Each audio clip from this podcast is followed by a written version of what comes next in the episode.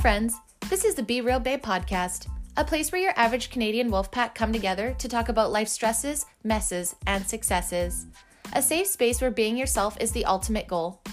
Each week, we will bring you new episodes, sharing our experiences on a ton of different topics, in hopes we get a better understanding of ourselves, each other, and this crazy world we live in. We want to build a community where we can show up as ourselves, be real, and lay it all out there. By sharing our experiences, we hope to reach others who can relate so we can all help each other learn, grow, and heal. But please keep in mind, as a disclaimer, none of us here are professionals, no one is giving any advice. We are strictly speaking of our life experiences and for entertainment purposes only. Now, with that being said, it's time. So grab your drink, grab your joint, and let's jump right in. Hey guys, editing Brandy here. Before we jump into the show, I just want to apologize in advance some of the connections is making us answer, making it sound like we're jumping over each other in our answers, but it's just the connections. Thank you for bearing with us while we work through it. We're going to be trying different platforms, we're trying new audio, so we are working at it. I just want to thank you again for being patient while we work through this. I hope you enjoy the show. Welcome, everyone. Welcome back to the Be Real Babe podcast. I am your host, Brandy, and here today we are on episode eight, and we are talking about depression again. But again, as you guys are getting used to, we have our panel of peers here to tell you how they're dealing with depression, how they've dealt with it, and kind of where they are now. This episode is going to be a little bit different, though, due to our crazy schedules, me and Kayla aren't able to be together, but you're going to hear us both in and out of all these interviews today. And so we hope that you'll bear with us through our crazy schedules. And first and foremost, though, we have a returning guest, our first returning guest. Her name is Courtney. If you haven't heard her episode, we highly recommend you going back to episode six, give it a listen. But without further ado, I'll introduce to you guys Courtney. Hey, Court, how's it going? Good. How are you? I'm really good. Thank you so much for immediately jumping in last minute to come back into this one. Uh, I really appreciate it. And it was kind of funny. And you know, the reason why I asked you is because you had made the post saying that you have anxiety, depression, you know, just shouting out to the episode. And I was like, well, why wouldn't I ask her to do the depression one? She did so good with the anxiety one. So let's let's just go ahead and do this again the following week. oh, thank you. Thanks for having me back again. It was good. It's actually uh, liberating to kind of talk about it and it kind of frees you a little bit. So totally, I'm happy to do it. Yeah, and too, and like um, you can say that you've been feeling the ripple effect even after just a couple days. I mean, your guys' episodes already gone really fast. I think we've got over like 30 or 40 views on your guys' episode since I think we released it Friday. So that's that's really great. So a lot of people want to tune in to hear what you guys have to say. And I think it was so relatable. Everyone's story just kind of connected and yeah i um and then you were getting messages from people in your life talking to you about anxiety that you you know so it opened up the discussion and that was kind of what we wanted the the whole show to do. So it was really cool to see that in effect. And it was and it didn't even like dawn to me that it would happen like that. And it was just nice and it made me feel helpful that i you know received a message saying like thank you for sharing what you've gone through. Um you know and this is our story. So it was it was nice to see like that i am not alone. Hmm, totally. You know. And that and that by just by just owning your own story and healing yourself you're helping other people either spark the conversation spark the thought in their mind become more aware in their own life all of that jazz. And it's just kind of you kind of get like oh i get goosebumps me and kayla always get goosebumps about it because the idea was to connect people and open conversations and it's doing it already in just a couple weeks and so it was just really moving and melt eh, like we definitely went through our phases where we're like what are we doing? And then those messages from you guys it just kind of like oh yeah okay yeah this is what we're doing.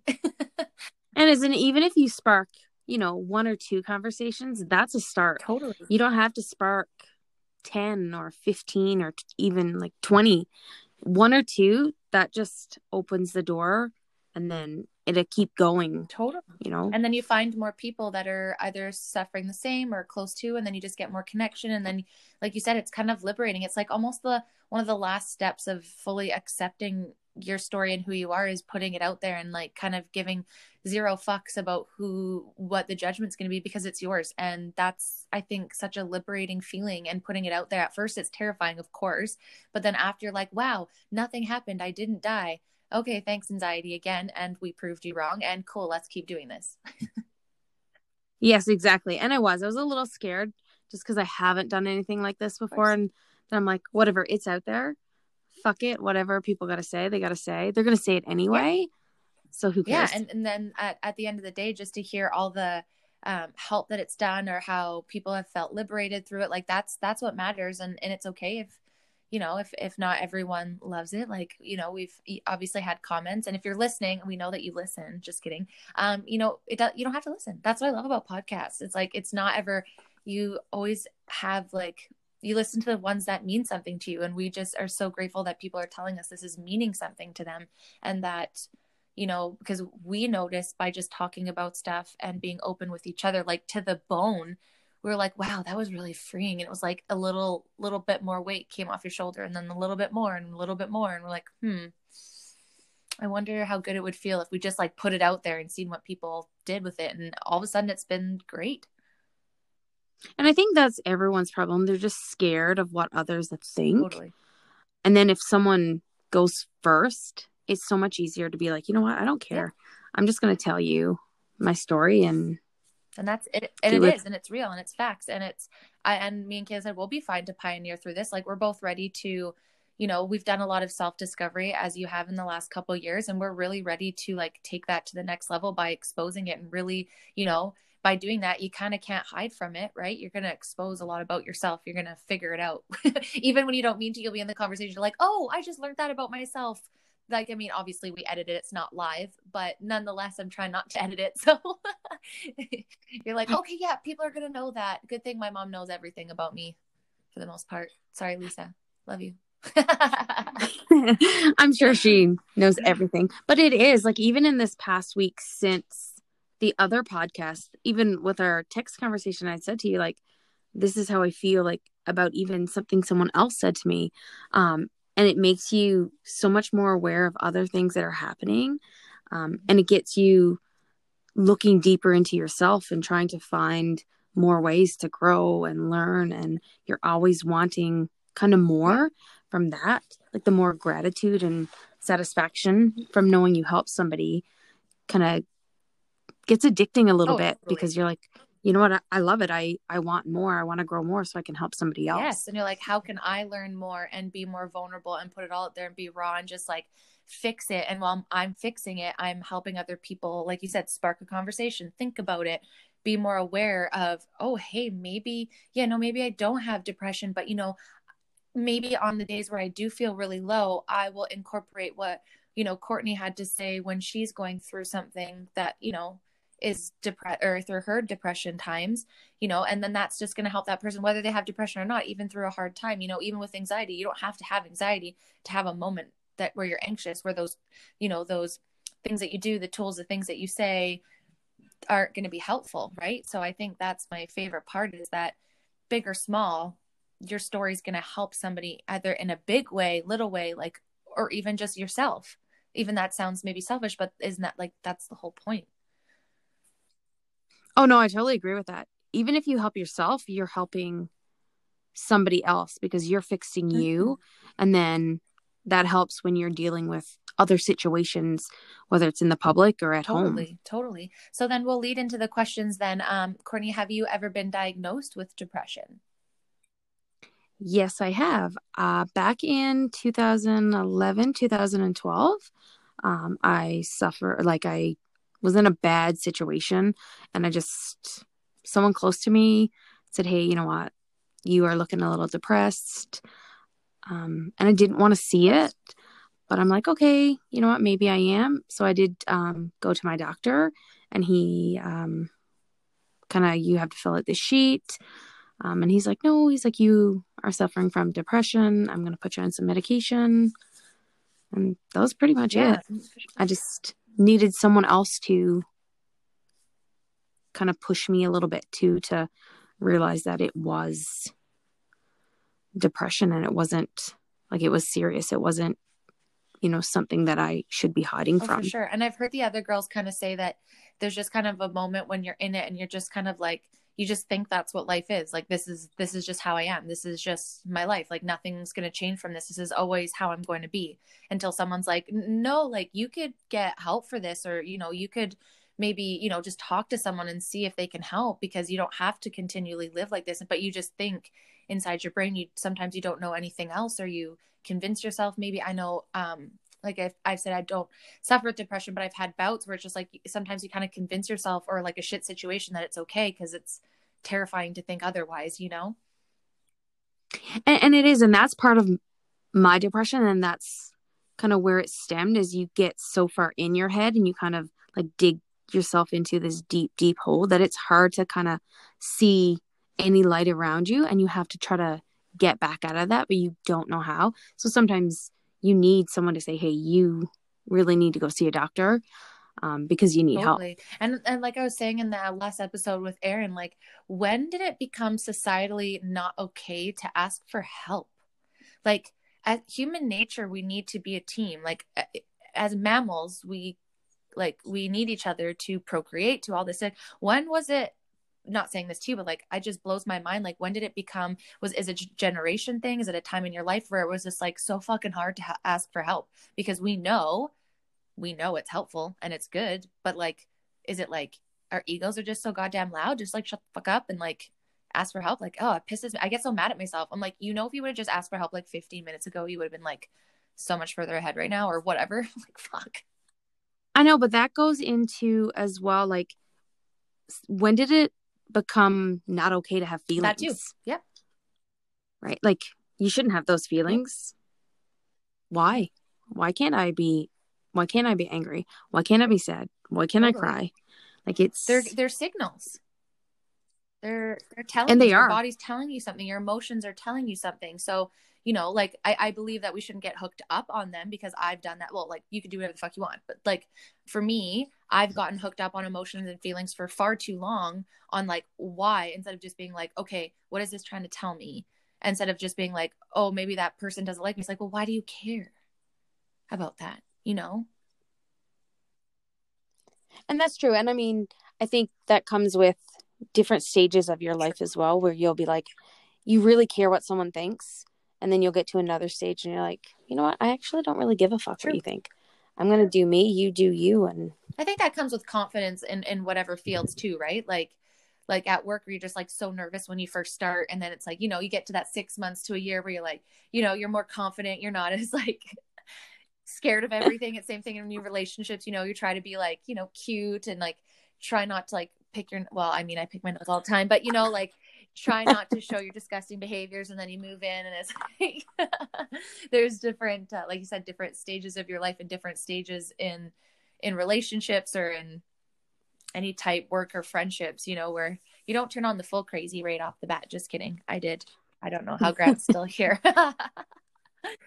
you should be yes, able to sure. like take me for yeah. what i am and at my messes if you don't like it, yeah, too bad. You can't handle me at my hot mess all over the place. Like I think uh, the first time he realized I was a huge hot mess is when we first moved in together, and um, I don't eat. Yeah, in our friendship, I don't think you've ever seen me cook, but I am a mess. I am a huge mess, and I made waffles, and it was just fucking everywhere. And I'm just like, look, this is just who I am. This is this is. I'm clumsy. I break stuff. I don't close lids. I to keep lights on. Like I'm a hot mess all the time. Like it's just who I am. I mean, we all are. I am too half yeah. the time. But... Yeah, but hiding from it, I mean, hiding from it makes it harder. You just gotta like lean the fuck in sometimes, right? oh, definitely. Um, so then, um, Court, could you elaborate maybe a little bit more on what type of um, depression that you suffered with? Uh, they're listing here is there's forms such as major depression, chronic depression, postpartum. Is that one of yours, or do you um, have a, a special special form of it? No, I uh, started off with just major depression. Just it was after I lost a job. I kind of just got down, and then I kind of started my medication, and it was going pretty good. And then when I got pregnant, even though my doctor said it was okay to still mm. take them, I yeah, didn't. Okay. So then when I gave birth, I just went into the postpartum like immediately. I mean, it didn't help either that my kid was nocturnal. Yeah and a night owl and never slept and um, just all hours of the night. So I didn't yeah. sleep. Um, that was probably my worst was the postpartum. I would cry. I couldn't sleep. So I'd constantly cry. I couldn't shower by myself. Um, like I couldn't wash my hair by myself. It was it was yeah. really bad. And then for the most part now, like I'm just sometimes it's like menopausal is like when you're going right into your menstrual cycle, it's I know it's coming because I get down mm-hmm. in those days. Um, and then seasonal. I mean, we live in the north, True. so I mean, you have month or winter for almost yeah eight months.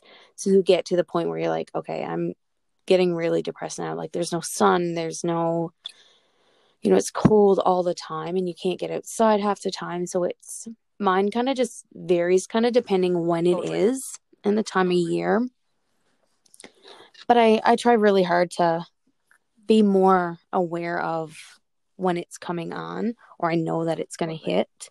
And it's like not like once the postpartum went uh, obviously over time that one probably wasn't as frontal. It was more like you went back into your normal not normal, but you know what I'm saying, like the one that you're more common with it the after the pregnancy and um, once you got through that, it just kind of went back to your normal stuff before. Would you say, or was it like the postpartum lasted like a really long time? Uh, no, I'd say the postpartum lasted for probably a couple mm-hmm. months or so. And then I got back on my medication and I got it back under control. And then it just, it went back to kind of what it was um, before baby. Um, just certain times or certain situations that would cause it to spike kind of come out more yeah kind of spike and um, depending on how i was feeling about myself totally. in that time and you were and like now you're so much more aware and you're i think for you you're looking at it more of like as a critical thinking you know i was say like with anxiety too it's kind of like once you once you get addicted to that like growth and positivity and like really digging in and really unpacking your own shit you're like ooh, how can I fix this now? Oh, ooh, that triggered that. Oh, hmm. and it's like it almost it's not that it, it's not going to affect you at, at, ever, but it's almost like it affects you almost a little bit less when you can think of it as more of like um factual instead of like emotionally driven, if that makes sense. And it does make sense. And what a lot of people don't even realize too is that both like when you have both anxiety and depression, they both like play against yeah, each yeah, other. like Kayla was saying. Right. So like you're sorry. Oh, I, like you're constantly having a battle in your yeah. own head. Yeah.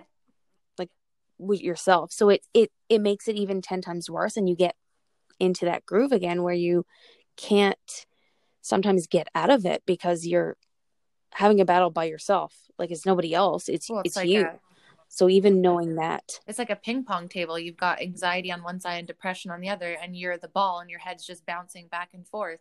And Kayla had just made a post with her because she's the same way she deals with both um, equally at the same, I would say, as you. And she said, you know, sometimes they work together harmoniously, but most of the time they're fighting each other, fighting for who's kind of like the most important.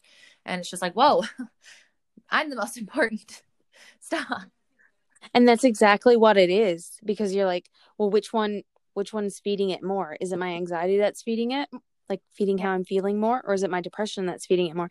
And it's hard to even know, so you have to kind of find a way to step back a little bit and be like, okay, this is causing my anxiety, but this is causing my depression. What can be eliminated so I can kind of figure out where to go and which one to kind of tackle totally. first. something that's like it's working me up to get depressed, or am I depressed and now I'm being anxious because of my depression?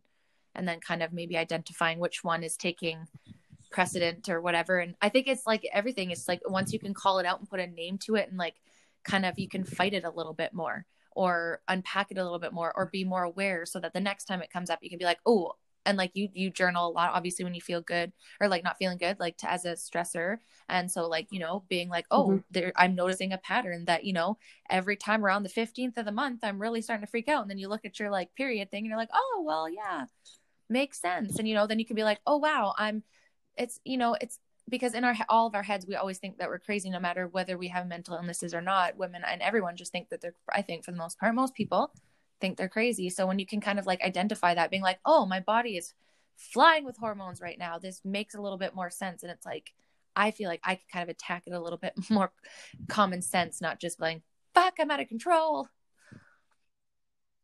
And that's kind of how I am. And I did start like a, um, a journal kind of like on just a yeah. Google Doc and I shared it with Pete because I said like when I'm in certain places and I have different feelings, it's not easy to kind of communicate those right at the moment to your spouse or even to a friend of like how you're feeling or why they think you're yelling or why you're crying. So I kind of when I feel that way, I get on and I kind of just start journaling. It could be like all over the place with my thoughts, but then he can get on and he can read and be like, "Okay, I kind of that kind of makes sense," or you know, what did you mean by this? And then I can kind of go back and reflect on it too and be like, "Okay, I meant this." Not how kind of yeah, you perceived totally. it. And it's kind um, of getting it out of your head because it's so kind of jumbled and then getting it out and then you can read it to yourself and try to understand yourself as well. And then that helps him like help you identify things and kind of help him get him holy crap for him to see how your thought patterns go, right? And that's I think having that sort of communication with your spouse is so fucking huge because you know a lot of us will just make up something hypothetical because we don't know answers and we're not communicating that or we like how many times have things happened in your life where something's happened or you got in a fight and you turned around and that person said something you're like what? I had no fucking idea. If you would have told me that that would have just evaded all of this. Like and i think that happens more often than not. So have that communication and show like hey this is it's not you. It's just my brain pattern right? And here show you but if you didn't explain that you'd be like what the fuck what why am i the problem? And it, and it is. And even like just getting them to realize it's not you. I'm taking it out on you. It's not you. It's something that triggered but it brought up you know either past relationships or past friendships that you know this is same thing happened and it causes um yeah. And then you get in your head and you're like well, I didn't mean to take it out on you. And then the more you dig yourself in again, the more depressed you get and it's harder to get out. So that's why I have to put it down in a journal and writing somewhere so that I know, like, so he knows even that it's not him, it's where I was in totally. that moment. And then we can talk about it when I'm a little more yeah rational and it's a just communicating sane. to each other how each other operates and that's that's how you advance so how does that um how does it affect your life day to day now now that you're you know past your postpartum babies are no more babies? I feel so old. I know. Um no longer babies. You're far more aware of everything. Like you know you've definitely are super aware even from like the last year or two like every time i talk i feel you're like evolving. How does this affect your day-to-day life now with work school and your relationships I mean, every day is so different. The more like just right now, like with the end of the semester coming, the more stress I have on me, the more my anxiety kind of comes up, and then that mm-hmm. feeds my depression. Um, and then with my spouse doing camp work as well, like it, you get into that place too where, you know, you don't you you make things up where you of what you totally. can't see, I guess. Um, things that could happen, or you know, like this person said, well, when my spouse yes. was there, Ugh. this happened or whatever. And, you know, other people it's feed like, into it. Cool. Um, it is. I definitely am trying to be more aware of what people say and how I react now. I, I just try to take it one day at a time so that it doesn't affect any part of my life. If I know something is really bothering me and like if Pete's not home and it has to do with him, I'll try to either talk to him about it later, but I try not to um, like take it mm-hmm. to work with me or definitely take it like when I'm dealing with the kids. Of Sometimes course. you can't avoid it, but just being aware and kind of keeping it hidden a little bit sometimes just because you I don't want it to affect my daily life and sometimes it obviously will, but for me I definitely I'm trying to be more aware, but I will still hide it at times just to kind of get through my day. Appropriate time um, for you that you feel like you're in a safe and constructive environment to talk about it. Sometimes even yourself, you're like, yeah, this is not good. But if I talk about right now, I'm probably not going to show up like I want to show up. I'm probably going to show up as like maybe I don't know for you, but for me, I, I know I'm going to show up more emotionally challenged and probably ruder than I really want to, and I'm not able to communicate properly and know this is just going to be a hot mess. So I'm just going to take a time yeah and you and you do you have to find a time to say like either even with me and pete he's like okay we need to take a break. We need to pause this. Let's both calm down and then come back and discuss it because it's you get heated and the more you get in and the more heated it is the more it just feeds everything else. So even being aware of that for me i never really i guess i am a people pleaser in some sense but sometimes i don't remember that somebody else has feelings too. Um so then i'm trying to tell you how i feel but i forget that it also like they're going to have a feeling about it if it's about them. So just trying to remember okay wait it is affecting this person too. Mm-hmm. take a step back let them process and then kind of yeah and it's having that accountability it. that like okay i might be mad but maybe their reaction is something that i did so you know i think for me it's like how how i approach approach situations instead of like point a finger it's kind of like you know i kind of am feeling this way um you know or you reacted this way can i ask why instead of just accusing because what i usually find it's like that's a reaction from something i did and then I get all mad and I'm like, ah, fuck, I was actually the root cause of this to begin with. Or like, did I open up a safe space for someone to come and talk to me about this said hard topic? No, I didn't. I made it very firm. I didn't want to talk about this. So then I can't be mad that they didn't come and talk to me about this, you know?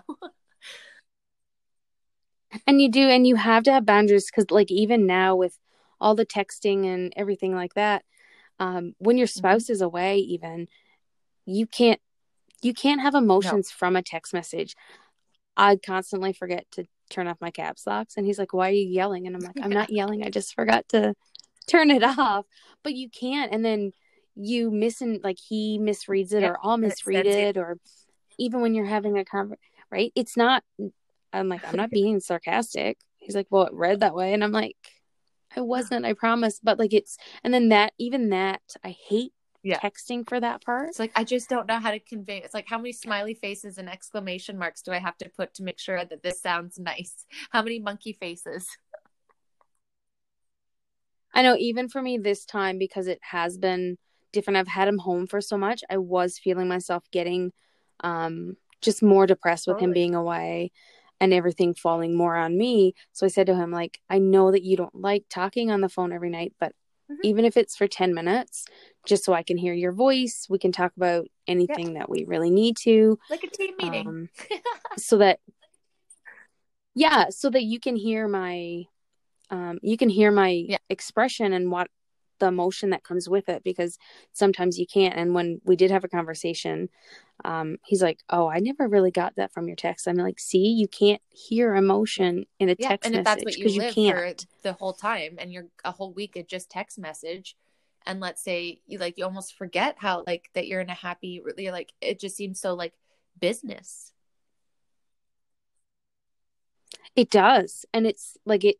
I think it takes the emotion even out of your relationship, whether it's friendships or, um, you know, a spousal relationship even with your kids, I hate when my kids totally. text me um, because I'm like, I'm in the next room. Just walk generation. over. Like it's just so imper. I know it's so impersonal. They'll have like four of them on a couch and just text back and forth, and I'm like, yeah. this is what's wrong. You no more. You don't know how to communicate. So yeah, I know it's it's crazy, but it it does, and it it feeds like for me. I learning my love language was probably one of the yes. best things I did too because we all have different ones and mine I am a very like a physical person and I like words of affirmation but I like to hear them I don't like just yep. um getting them like at a text message or um I, I like to hear them with your voice so for me I, I said to him like I like physical touch where he's not a person so I'm like even just having a kiss a day, if we didn't get that, that would feed into my depression because yep. I'm like, okay, well, what's wrong with me? What's, um, and, and it does. So, like, even just looking back and being like, okay, that's not his love language. Let's step back. It's not you. Like, it's even just learning those things um, every day just to kind of, you have to figure out you, but you also have to figure out everybody else yeah. too because everybody then, is so different. You understand at that point that okay, this whole time it's not that they don't love me and there's something wrong with me. It's just that they love in a different way. And I just, once I understand that, and like we're the same, Grant's the same as you. He's more physical touch, where I'm 100% words of affirmation. where it's like so then i have to remember you know like make sure that i'm loving him in the way that he want that he receives it it's not that i don't love hugs and kisses it's just like for me it's like words i'm just such a word whore so you know like and then once you learn that about each other then it makes it really easy to see okay when he's grabbing my leg all the time it's not just like you know he's like you know always wanting to I mean, yeah, but you know, that's just him loving me. Where it's yeah. like, for me, it's like, oh, well, and then if he doesn't say those words, I'm like, oh, well, he doesn't love me because he's not sending me memes or tagging me or, you know, using all these words. And it's like, no, that's not it. Like, that's his way of loving you. And I, I'm, I think that was the same thing that helped my anxiety a lot is just like calling that out right away and then learning that because that's something I did not have in my marriage. And I think that was a really big um, mistake on my part is understanding that I was being loved, just not in the way that I receive it. And I was loving, but it wasn't being received because it wasn't in the way that person received it. And I agree. It's a huge, I think, thing if you're in a relationship to help with your mental health is really understanding each other's love language. I totally agree with that. And like coming up with a compromise, like of how much yeah. is too much. Because I am, I mean, every part of the day, like I I would if if I can get oh love. I'll I'll get it. But then I I know he hates it, so I'm like, yeah, okay, yeah, how yeah. much and, and knowing much? that that's not like so. an, a reflection of you or the love that he has, more just like respecting his boundaries, right? Oh yeah, definitely. And I mean, even with him being away, it's helped me grow even more as hard as it is and as hard as it's been on me mentally and physically it's helped me grow and see okay you know what we needed a little break so we could kind of revamp and understand totally. each other a little bit more so that we can kind of move forward in a different yeah. Oh for sure. a different I, and, and, i love that for you guys and that's all growth. It's like changing growth. Oh this changed in our life. Let's grow to here because this isn't working or it's not the same situation anymore. So now you know I'm working, you're in school, and this and that, and the kids are this old. So let's change to this instead of just like keep trying to do the same thing that doesn't work. Like always constantly evolving and not being afraid to grow and be honest and say, you know, this isn't working. And I, I think that's that's the whole point of a marriage, to be honest with you. I, I think so too. And I because no. I mean there is no handbook, there's no right and wrong. You have to I think it's harder to fight for a marriage totally. than it is to just let it go because i mean it, it takes a lot of work it's like having another like child almost because you're trying to raise it and grow it and um, sure. build it something up to be something so it's totally no i say something you know worth oh, go ahead. Just like and like you said it's just like a a child it starts really young and then it grows over time and there's roadblocks and road bumps you have to go through and it's not you know it, it's easy to it's it's easy and it's hard you know? People are like oh it shouldn't be hard but it's like it no it is because it's two completely different people raised completely differently with different thoughts coming together and having a life together and there's going to be ins and outs but i think communication and honesty is is you know super important and i think the, the saddest thing is that if you didn't have that you couldn't communicate that you're probably suffering from some of these mental illnesses and and that meanwhile this whole time this your spouse is thinking it's them or you know what i mean? So having that open dialogue to be like hey i'm depressed. This isn't you. Meanwhile you're thinking oh this person must be so unhappy because of me. Right? And then yeah, that's definitely how it is. Or they're thinking, or you're thinking, they're thinking yeah, that you're absolutely. just fucking crazy. Totally. So then I know you right. said, um, just to keep going, because we could talk forever, but um, you did manage your depression mm-hmm. in the past medically. Are you still currently uh, medicating for your depression? Um, no, last year, right as COVID hit too, I decided I'm at home. I'm not going to be around anybody. I'm going to wean myself off my pharmaceutical meds and just try to go naturally. I just I think too many chemical medications in your yeah. system not kind of knowing what's happening. I just wanted to try something natural and it's been working. I mean there's times where I mean my CBD isn't cutting it and I know it so I have to try to find another way to um yeah, definitely like work through it or find another outlet so I have been mm-hmm. doing more walks and stuff lately. Like if the other day I was getting into my book and I couldn't, and I just like I if I stay here any longer, I'm gonna fall asleep, and I'm just getting down and down. I'm like I'm just gonna go for a walk, and I end up doing like two and a half K, but it made me feel so free and just, I'm like, okay, now I can get back and do what yeah, I need to do. Just that bit of, fresh life air. just kind of re, re, re-energized you, if, you know, as if you took like a shot of energy drink or something and kind of gave you a little boost to keep going. And it was natural. So that just kind of almost makes it more empowering because it was like free. Yeah, and I definitely when I start seeing it come on now, I try to pick up whether it's shove in my earbuds and listen to some music, which my kids hate when I sing, or like you know I try to scrapbook or go outside, or I'll um, text my friend and be like, "Hey, do you want to go for a walk?" Just try to get out, even if I don't want to. I'll push myself to kind of get out of it before it gets to be like a really deep, sure, dark place that I don't want to go to. It before it's you know, like you said, in your different zones before you get too far gone. You're like, okay, I need to whatever this is doing is taking me down this path. Oop, I need to switch and do something that's going to take me down a happy path until I can, you know, get back to business of life. And I I think that's such an empowering um, response to be able to feel from yourself. Oh, it definitely is. And like every day I'm still learning more and more. So, and every day is different. So I have to try new things and I have to have a toolbox with multiple different ways. Otherwise, you know, what worked today.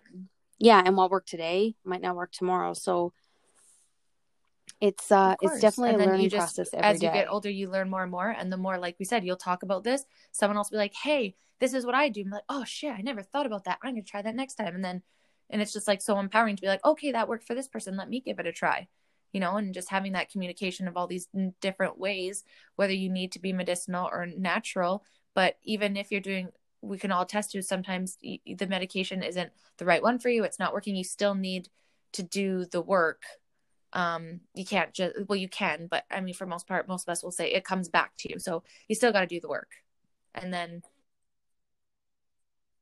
and it's true. And I've I was on multiple different pharmaceutical medications and it wasn't like the first one worked for so long and exactly. then it got to the point where it wasn't. And I'm like, well, if I'm gonna get to that point anyway with the second one oh, at good. some point, let's yeah, just for sure. I, and I, I try I, to go I, natural. Kind of was like that too. It was like Cam.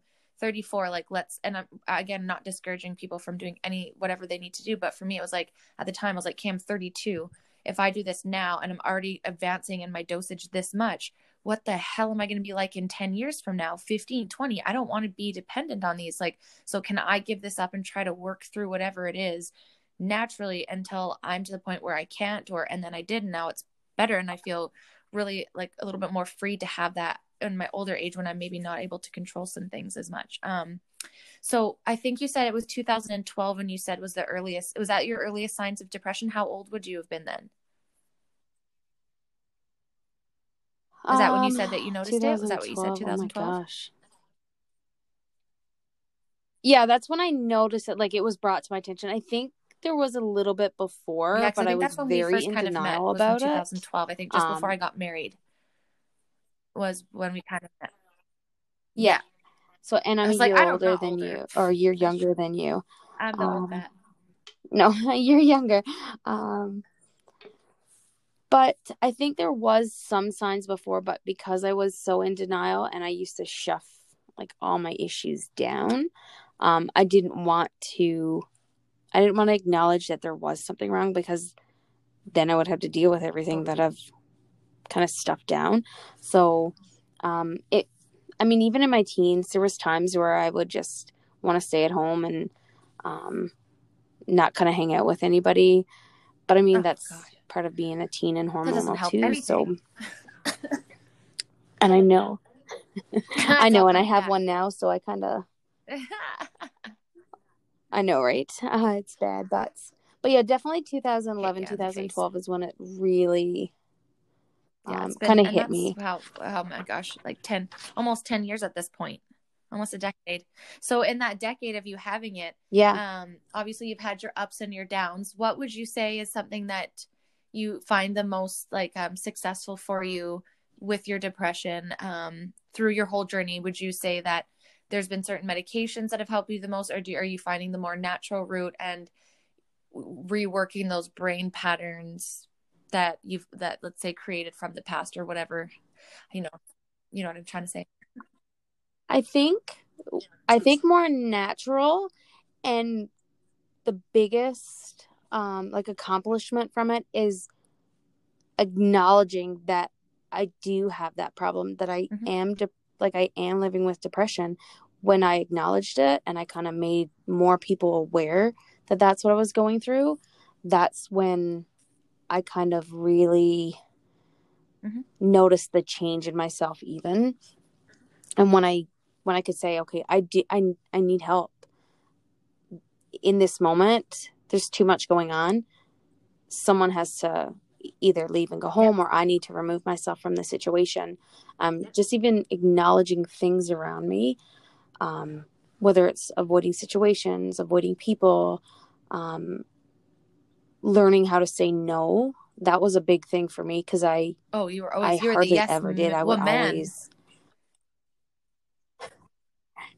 and I and I am kind of still, but I though, I'm you trying know, to I'm, be I'm like all for I'm down for shit too all the time, but there's a difference of always saying yes because you want to be a part of it and you want to have fun and you just that person to the point where it's like you're just doing it because you're gonna have FOMO and you're ignoring everything else in your life and like what's most important is like taking care of you. I don't know. I know you'd be the same, like dying and tired and you probably should have stayed home and rested, but you know, you just had to show up. and that's and that's what it was getting for me and i finally even now like i feel so bad when i do say no or i'll make plans and then the day come and i'm like i i don't feel like going but it's either do i go and make the person happy and make myself miserable or do i stay home and make me happy but then you know i upset somebody else so i'm like having that battle of which one's going to be better and i usually 95% of the time I'll give in and go because I don't want to hurt anyone's feelings. But again, I'm trying to 2021 for me is going to be more self-care. Putting me first because I haven't. I've always put Totally. everybody above myself. And in this past year, even since COVID, knowing that putting everyone 1st is Mhm. what actually was killing me. It was making my depression worse. It was making my anxiety worse. And it was slowly like just eating at me so much that I was becoming physically ill. I didn't want to go anywhere. I was crying every day. I I didn't want to be sorts. around anybody. So I'm just, yeah. So I finally just said, this year I'm going to try to say no more. I'm going to be more open to having time to myself. I just come back from 24 hours of a four hour drive one way and a four hour drive back. And it was so nice to sit in the car and turn the music up and just sing or, yeah. And it was just so relaxing that it was, I really needed it. And I didn't know how much until I got back and I'm well, like, and then oh too, my now God, that was so relaxing fill, for me. full cup to fill others up. And we always think like if we take that time to fill up our cup, that the other people are losing out or somehow going to be drained of theirs. But it, it, it's it's not true. They'll they'll survive without us, and we'll be better. And you're going to be able to show up better this week uh, for yourself, for your kids, for your husband, for everyone because you did take that break. And we're all guilty of it at all different. Moms are guilty of it with their children. Us workaholics are guilty with it at work. You know, like people that are addicted to their social life, you know, are guilty of like not always wanting to go out and realizing, but we all need that grounding time. We all need that reset in whatever way. I mean, that could look different for everybody, but we all need that self care time. And we're all stubborn to think that we don't and it's it's nice when you realize you do and then you feel more empowered to take it and then you show how that positively impacts people in your life and you're like fuck yeah i can do more of this and then it's just like then shit just starts working out and then that guilt just kind of goes away slowly over time It does over time, and I'm starting to becoming le- feeling less and less guilty. But it was it was a big thing. I was filling everyone's cup, and I was draining my own. But because I'd get to the point where if I didn't do something for someone else, I'd feel guilty. So I'm like, well, I have to do it because that's not you know they feel really nice when I do, but I was still emptying mine so Yep. much that and it wasn't getting filled back up. And I'm like, I need to learn how to fill my own cup and not expect other people to kind of do that. It's nice when other people fill your cup too, but you have to find happiness Absolutely. in yourself and, and a, find a way nice to fill balance. up your own it's cup. like, hey, I can fill up my own cup and I'm a beautiful little cup on my own, but it's sure nice when other people dip a little bit of theirs into mine and then I can dip more into other people. You know, that sounds like a really fucking weird orgy analogy, but um it's just kind of like community, right? Where it all comes back that it takes like, you know, and I obviously can't speak on being a parent, but it, to me it takes a community to raise a child and and why I say that is because I think a child that has a community raising them has far more advantage because like and I come from a single mom and I had a lot of advantage from that. My mom taught me how to be a boss bitch by myself, build shit by myself. Like I'm a dainty little girl because I have Grant, but if he's not here, I can take care of business. But, you know, and that being said is that I was raised by an army of people of different perspectives. So I think that gave me an edge to see a lot of different views in the world, right? So I think um I don't even know what my point of the story was, but um I don't know because I had a stoner thought and I was just really excited about this. And I was like, this is a really good point. And then I was like, what was your point, stupid? Just kidding. Um, but just like it does a community, right? And so it's like, but it does, you have like to have... back to that team and like talking about it and, you know, being open because then it's like we can help each other and we can be more successful when we help each other. I think that was my whole point of community and it takes a team. Yeah. And it is, but you have to be open minded because and, and, I'm I mean I wasn't for a while and then always gets in my way. No, and I wasn't pride that's well month, month that's just a whole other issue in itself. um but I was I I wasn't open-minded and then when I changed my perspective and I'm like okay, I can see your point of view and I can see why you think this way, but I also yeah. need you to be able to see why I think yeah. this way that's different from yours.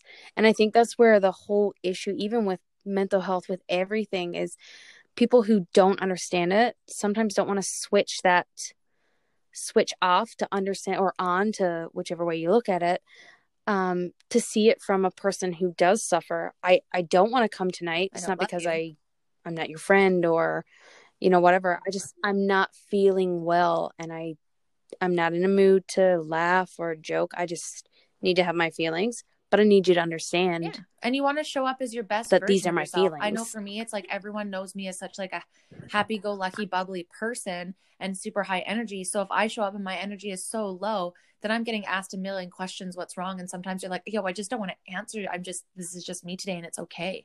You know, so that's for me. It's like if if it's gonna put me in a situation where I'm gonna like not to sound bad, but like bum people out because of my low energy, I just rather just like vibrate low at home and just get stoned and like hang out with Grant and the cats and just be chill and not put that pressure. But equally so, I'll be like, okay, you can't do that forever. You need, I'll, I'll call myself and be like, you need to go out and be social. And I know you do the same thing. It's like, it's cool to stay in retreat, but also like you can get easily, especially with a year like this, trapped up in there. And that just, you need that social interaction. I know for you too, you need that, even though sometimes we say that we hate it, we actually love it. Yeah, I do. Like I'm more definitely try to be more outgoing, but sometimes you also just need to own your feelings and if that means you need to stay in bed oh, or oh, yeah. you need to Honor have a piece shit. of cake that you normally wouldn't have or cry or whatever you need to have totally. that too and you need to be totally. okay with oh, having gosh, that girl. well we've gotten almost an hour we could just talk forever i think this is why i was like she could definitely talk for another hour about this stuff not not i don't mean that in a bad way but just mean because you've had so much self discovery and and I know you just have so much to share because it's been such a relief for you. And so I hope that today was another relieving session for you. Um, because it's been so great to learn about something that I you know really have dealt with on a, on a light version, but it just blows my mind because when I met you is when you're at your depth of it, and I'm just so so in awe at the woman that you've become and how you've just handled yourself through all of it. I know it's probably felt like an explosion of hot dumpster fire in your brain, um, but from the outside, uh, it's you've held yourself so well, and I'm just so proud to know that the the dumpster fire is calming down on the inside of your noggin. Oh, thank you so much. It definitely is. It definitely has come a long way from where it was but it helps when you have amazing people who do support you and do understand yeah um, and just are cheering you, on and your don't judge you because of it giving you space to figure that out and i think that's what we want do this community like here's a space where you can grow and lay it out there and let's figure it out as you're as you're laying it out there, we're going to figure out stuff and discover stuff about ourselves. And then it's like, oh, sweet. Okay, cool. And like I said to you, I'm like, you know that you're empowering other people, especially other moms when you're going stuff with, you know, your own kids and you're being vulnerable about that. And you were just like, holy shit, I didn't even think about that. And it's like, well, no, yeah, you're, you know, you say I'm inspiring, but you're inspiring people too, right? So, um, thank you again for coming on to our, our, our really next guest episode right after your last one and sharing this because I know a lot of people are to relate to that and definitely feel less alone. And I'm excited for you to make even more connections and um, excited because I know you're to be on another show next month. Um, there's probably three that you could be a part of. Excited to see um, which one we're going to fit you in next. So thanks again, Court, for coming today. And let's jump into guest number two. Kayla, take it away, girl. Okay, guys, Kayla here, jumping on to record with our second guest for this segment. We are doing our guest host portion on depression. And I have Carly here with me today, and I couldn't be more thrilled to have you here. Hi, guys. I'm Carly. Kayla and I have known each other for a very long time, and I'm super honored that she asked and super excited to be here. I'm really excited to have you. I'm I'm actually glad that I grew the balls to be like, no, you know people. You know people who have experiences. Put your put your ass on the line here and do it. Absolutely. It's so great to be asked and it's so great to share and it's so great to be part of the conversation. It's freaky though cuz you know it is it's a touchy thing and I just like was like, "Oh, you know, I know I'm okay bearing my entire soul about how my depression rocked my life, but I'm like I don't know where other people are at. So I was like, you know what? Part of the journey is just asking. Oh. And I'm stoked. Absolutely. Part of it is the, the stigma, you know what I mean? And understanding that vulnerability is something that people are still not very comfortable with, but it's growing. I can see it. I see people are ready for it. So this is fantastic it's like part of the human experience being vulnerable. I like what? Yeah. I think it's amazing once you move past the fear that's tied to it. Yes. It's so amazing to have somebody like genuinely like look you in the eye and say, Oh my God, me too. Yeah. Oh, see, and like I'm like, I don't know, I don't care, but I'm not one of those, I don't really know what the Me Too movement is. Nobody like hex me or anything. I'm sorry. I just like there's so many things that happen on the daily that it's hard to keep up with everything. I feel like I have a vague idea, but like every time I hear that, I'm like, is that like I'm I'm worried that people are gonna tie it to that or whatever. Oh. And it's like, oh. no, let it go. Like the yeah. Me Too, like we can all be going through something and talk about it. It's okay. Oh yeah, absolutely. And yeah, just having some hearing this, you know, this podcast, having people just listen if they and hear something that they relate to and understand and they're like, oh, okay. And it doesn't change it, it doesn't eradicate that for them, but it does let them know that, man, this isn't as big as and scary as it was two seconds ago. Now that I know that someone else understands that you're not alone. And I think that's the most beautiful part about it. And I'm stoked that you said that. I, am glad that that's how you feel about it. And I think with that, we're going to go into our questions. Great. So clearly, we're already, I have you here. So I think most people will know the answer. But have you ever been diagnosed with depression? I have. So my formal diagnosis came in March of 2012. Okay. Yeah. Um, so for me, the diagnosis was bipolar type 2. Um, there are quite a few variations of that illness, uh, but mine is categorized by periods of intense depression, uh, followed by bouts of mania or hypomania, hmm. I guess, in my case. Hypomania. Yeah. Okay. So, like, what, without sounding insensitive, like, what's the hypermania part? Like, so for me, hypomania is kind of interesting because it starts with me feeling very, very good.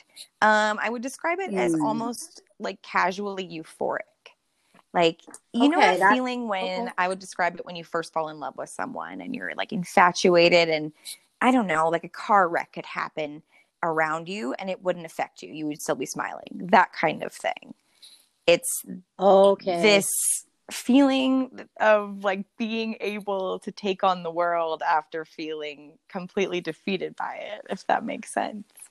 That totally makes sense and it's a term i just wanted to ask because it's a term that i i haven't heard of and i don't get you know i'm going through school and i'm learning a lot and we're just talking about like depression and counseling and how to help people through things and stuff like that and learning about the brain and i'm just obsessed with it so it's like everything new that i can hear about how other people's journeys are going through with depression, I'm like, I want to know. Like, I want to know it all. Absolutely. And I mean, hypomania is super, and mania itself. So those two things are different. Um, mania is usually quite a bit more of an intense experience. For me, right. um, it's mostly something that happens to me is I tend to um, attach myself to an idea or um, an experience and just sort of obsess over it. Um, sleep okay. becomes very, very little. Um, I talk really fast. I spend a lot of money recklessly. I, well, for an example, in a hypomanic phase, one time I watched that life saving magic of tidying up. And I like, okay. I can't explain it. In the middle of it, it felt like an epiphany. That's what I would describe it as. It always feels like a little bit like, oh my God, I've had a life earth shattering revelation. And at the time, I, I couldn't see that it was out of control. I just thought, this huh. is great. And it wasn't until I had given away pretty much everything except like our bare furniture that I had even been like casually aware that it had been hypomania, if that makes sense. It's sort of hard to decipher. That's terrifying. Yeah, it like thankfully it's been quite in control of that part for me for a lot of years now, but it, it is. It's, Good, okay. It's this sort of dangerous line for me between like feeling amazing and feeling like I've just blown my whole life up.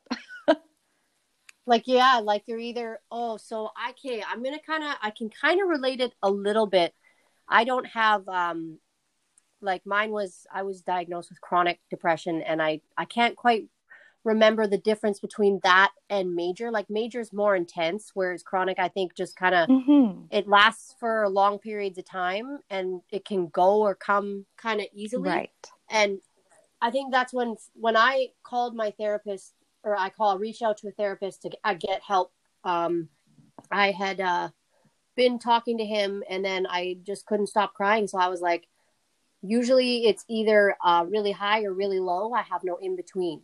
I am either up or really down. So I, like I said, I need some, I need, I need something to level me out because I can't, I can't cry anymore. Totally. That's, it's a similar experience for me. That's definitely an element I experience. And it's interesting like you mentioned you know you having um, major depressive disorder and chronic depression how all of these things are um, individual and unique but sort of referred to as one lump of an experience which yeah you know i think i'm kind of glad that people are starting to discuss the nuances in that. Well the separation because they're different like not you know not everyone who's having major depression is going to have symptoms that are similar to that of like what your type of depression yes. is or uh, postpartum depression like how do you know like it's just like it's so weird when you think the word depression i think a lot of people think of one thing and they don't actually articulate it to be uh, many things. Absolutely. And I think we kind of characterize it as, I mean, and of course it can be this, but sort of just this a sad person, a person who is. Yeah, you're just sad. Whereas people not only overlook that in their loved ones, but in themselves because they think, I'm not displaying the symptoms of as I've come to understand them, and therefore my suffering is is not worthy of being looked at. Do you know what I mean? Like I think a lot of people yeah. just kind of assume that these are like character flaws rather than like something that they are experiencing and dealing with like a chemical imbalance.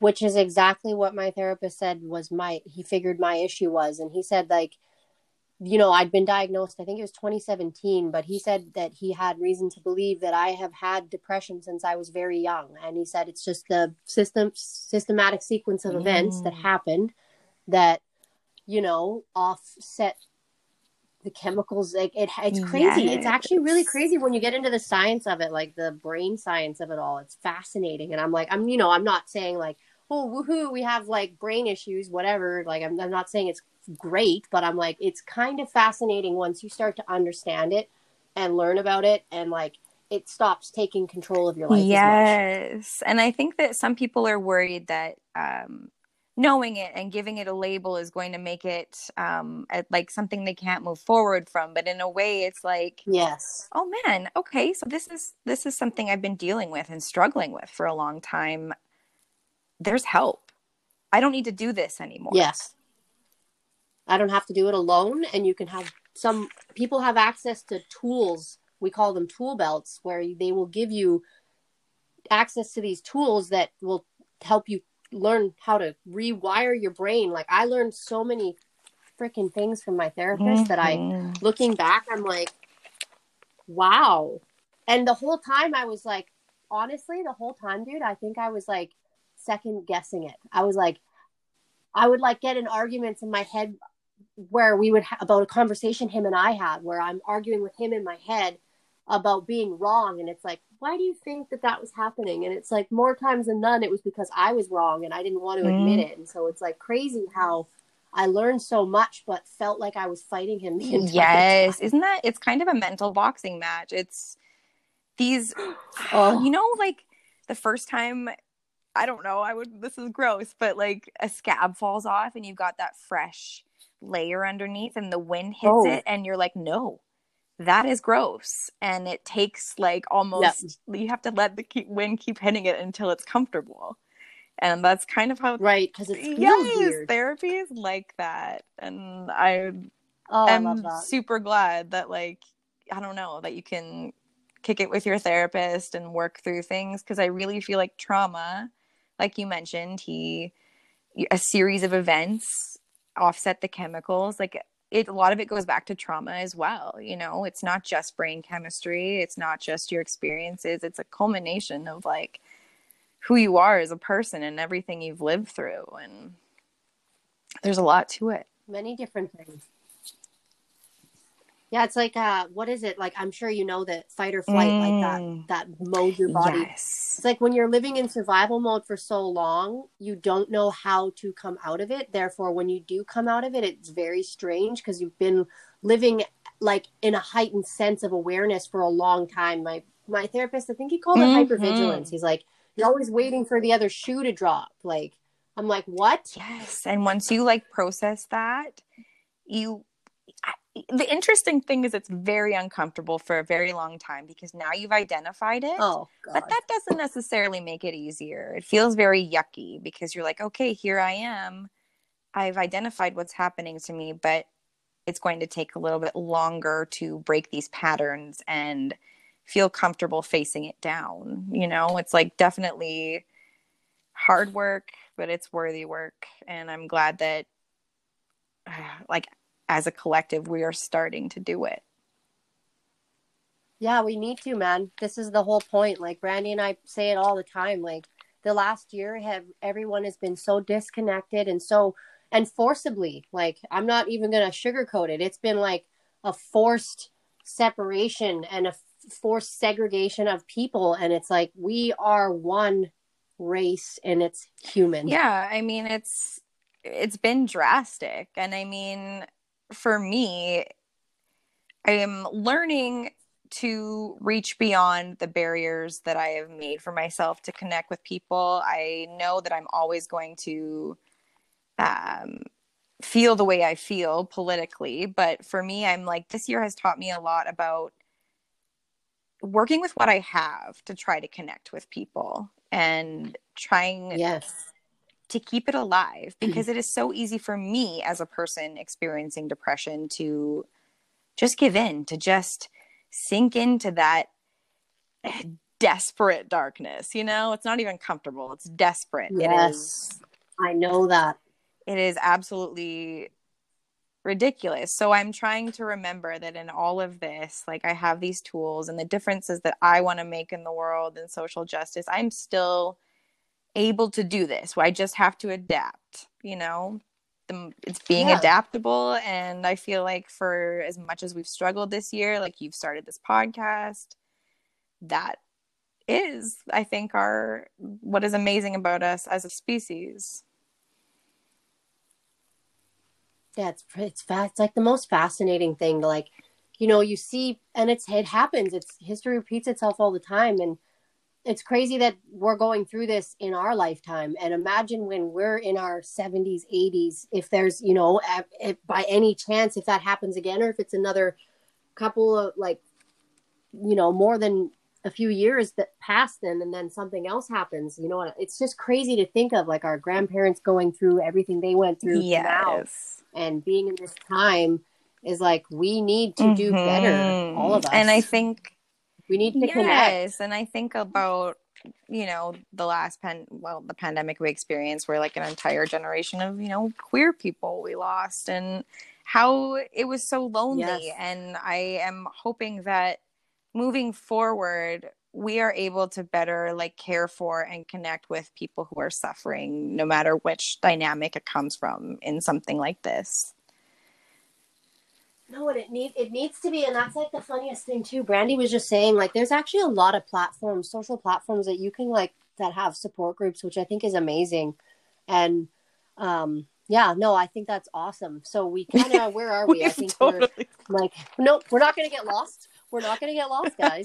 just kidding. so we've kind of touched on yeah, like you we now we know that you yes. have been diagnosed. We know what your diagnosis, and so I remember you said when you were diagnosed let's talk about how it affected you then to now homework relationships oh my goodness. so you know i i it's affected every part of my life. I feel like there's always part of me that wants to you know really put in the inspo porn you know what i mean? Like this is how i overcame it. This is how oh, i yeah. reached the precipice. But i mean for me um it's affected everything. Uh I have not held full time employment since 2013. Um, I left my last job during an episode. It was the first one that I had ever had, and I was not sure Ooh, uh, what I was experiencing. Um, things like being on time, meeting deadlines, things like that became absolutely excruciating for me. Um, so I yeah, like I said, I have not held full time employment since then. It's something I'm working to change now. um, so my marriage obviously suffered for a few years as well. I mean, we got married the same year I was diagnosed, and it was in a whirlwind adventure of uh, medications and cycles and ups and downs. And it yeah. was not like the blissful um, newlywed experience that I think a lot of people, I don't know if they actually have it, but a lot of people aspire to. I'm grateful for every second. Um, we've grown a lot together, but it it was hard. Um, friendships suffered. I think it was very hard for people to see me not only suffer, but some of the symptoms of mental illness will have you acting very foolish in my case. Oh yeah, no, dude, it's oh, I know exactly what you mean like and I I I just when we're talking about this as we're talking about it over this um episode, I'm just like I'm remembering times when we were younger and it's just like I just wish that you would have had like m- more like knowledge yes. sooner, like that someone would have been able to help you sooner and tell you sooner. Like it, it that's what's frustrating about it for because a lot of us, we all, our whole grad year, like our whole grad class, we went through a yes. lot of shit. So did the kids before, like the year older than us, and then the year, like in the grade 12. So if we were in grade 10, 10, 11, and 12, or when we were, even when we were in grade nine, man, I remember things just started like going south there. And it's like, I wish that we would have had better yes. equipment from like outside source like we you know we had access to school counselors and stuff and like they were they were there and i remember them being quite helpful but like on the level of like mm. life shit like i wish that we would have had life coach counselors coming in like talking to us like in after deaths and stuff like being like you know i don't know something and people that came in and talked about like moods and behaviors and things like that like we were never educated no. on any of this and it's like no like it's a friggin' miracle it that is. we're all still alive. And I think thankfully we are moving out of this notion that adolescence is a frivolous um, time where people are going through phases rather than real um, impactful traumas. Um, these things start young, they start in childhood, and I think whatever you're going through, whatever you're struggling with, deserves the respect that it commands. And I feel like high school is vicious enough without feeling entitled to the things that hurt you, you know, not feeling like you can express them, not yes. feeling safe not only with like adults but your other peers because they're just trying to survive too and it's cutthroat. Oh, it's so cutthroat. It's like the yes, most intense and it's thing. I have so much more compassion for myself then and for other people as well. I mean, there are things that I would change absolutely, but now going forward, I'm just grateful that you know, the kids coming up are going to hopefully have more resources and if not, they feel safer to engage in exactly this kind of conversation. Me too. That's that's the hope. Like that's the pipe dream here, where we're all shooting for this one thing, and it's like, yeah, I'm so so so happy that you're here and you're talking to me about this. And um, where are we? We are so okay with affecting your life. Uh, how is it affecting you now? Like, or how are you doing now? Are you um, doing yeah. So this is like an interesting question, um, because right now I'm actually experiencing a depressive episode, but um, okay the the interesting thing about it is when I'm in it, it feels like I've always been in it and I'm never not going to be in it. And now I'm in a place okay. and I can tell that this is different from when I was first diagnosed. I'm in a place where I can recognize that. I'm able to step back and yes. see here I am. This feels shitty. This is what this feels like. This feels like it's never going to be over, but I'm also able to express that and have healthy perspective in my life that says, you know what? I know it feels like that. I know it feels like that, but this is temporary. You are not going to always yeah. feel as shitty as you do right now. And that is a huge accomplishment for me because it was years of just wanting it to be over, thinking I was going to reach a point where that was just going to be it, you know, like yeah. So that's fucking crazy, man. Like I'm I'm proud for you. Like I'm that's a yeah. big thing. And I'm I guess with our next question we'll kind of ask like how you manage it. Are you doing it with medication naturally? Like what do you what do you what are your what is your take on how you're So for me, um I've discovered that the best thing that works uh is a combination of therapy and medication. I've kind of figured out over the years that um, as much as I've tried not to take it, it's just not really an option as far as stability for me.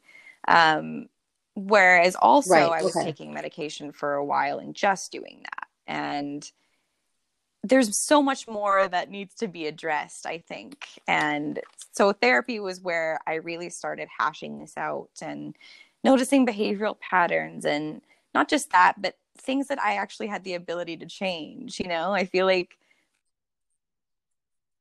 dude that you just are the way you are and you can't change it and nobody can. And I mean, it's not entirely true. It's your essence is who you are, but you have power over a lot of things in your life and it i'm grateful to know that now and that probably wouldn't have happened to me without um, the combination of therapy and meds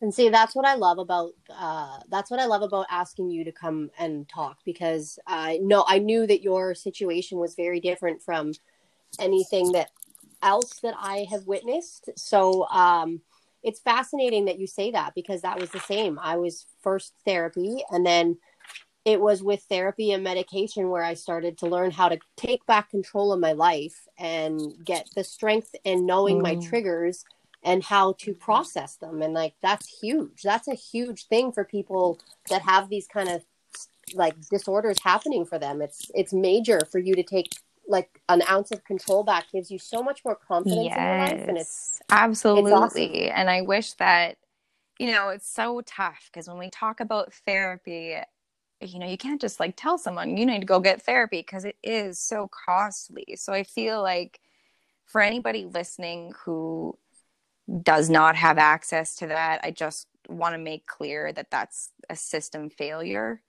and It's yeah, it is. It's absolute bullshit. We need to have more resources. Access matters. It's you know when we're talking about um, mental illness when we're talking about disability it's it's not the disability it's not the mental illness that's the entire obstacle it's the limited access and the way that the world at large treats people who are suffering so that is something we need to change yeah you literally you literally just hit the nail right on the head. That's exactly how I feel about it. That's exactly why I wanted to be a part of this with Brandy. And that's exactly why I'm in the school that I'm in because I'm like, I need to get right into the thick of it and figure out the internalness mm-hmm. of the system so I can figure out where I can apply more pressure to make more changes. And it's like coming together and realizing there, you know, mm-hmm. that collective thought. I think, you know, you have it, I have it there's going to be about probably four or five other people at this moment who are having the same thoughts and it's like that it is, is collaboration is an incredible tool and i am that is one thing i feel like you know mental illness as an experience gave me was the ability to truly connect and collaborate with people. So that's how i think about it. And i guess in the question of where i am now i don't hate it you know that that's where i am is i'm at peace with it and that's good enough. Dude i love that. I love that yeah, so much.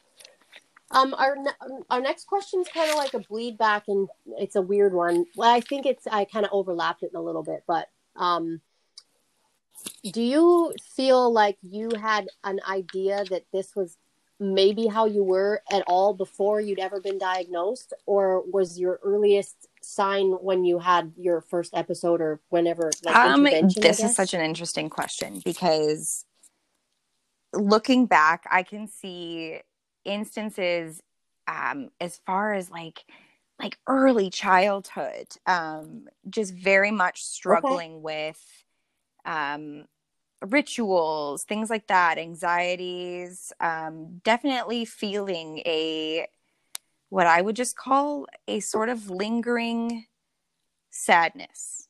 Um, and I can recall this yes. far back into childhood. So I think that it's maybe not um, what I know now as bipolar, but definitely something that I've been struggling with from the for as long as I can remember. Okay. And I think that that's actually really fascinating because I felt the same way uh, when I, because I, I, I just remember being like periods of time in my childhood where I was like exceptionally sad. Like I, you know, I would just mm. cry for no reason. And it's like, well, you know, you don't really cry yes. for no reason.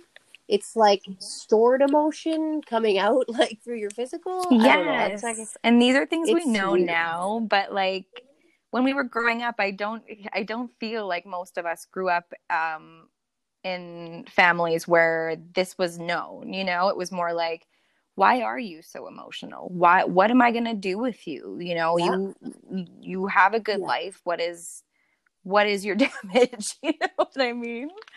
But now I I'm just glad to know this because I went through so much of my life just thinking of these things as character flaws, you know, like I like just Yeah. Yes. Something wrong exactly. with you.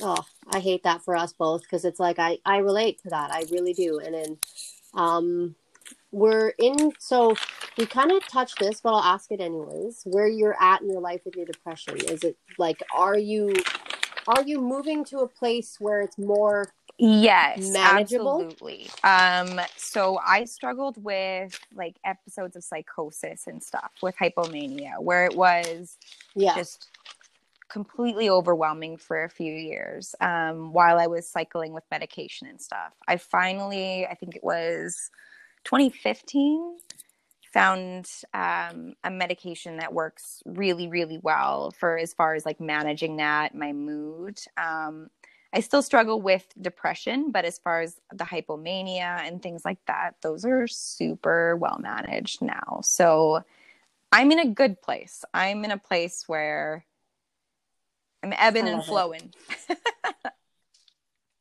I love that. You know, you're just letting it happen. You're just trusting that things will work out, and if they don't, you're kind of like, well, we'll yes. work around My it, biggest whatever. struggle right now is reminding myself that there is no such thing as wasted years. Um, it doesn't matter, you know, when you Oh, go I back to that. school, what you're producing. Your worth is not intrinsically tied to what you produce in this world. And even if you spent years on your sofa, that is still lived experience. You may have missed out on other things, but you were surviving, and that is a badge all its own.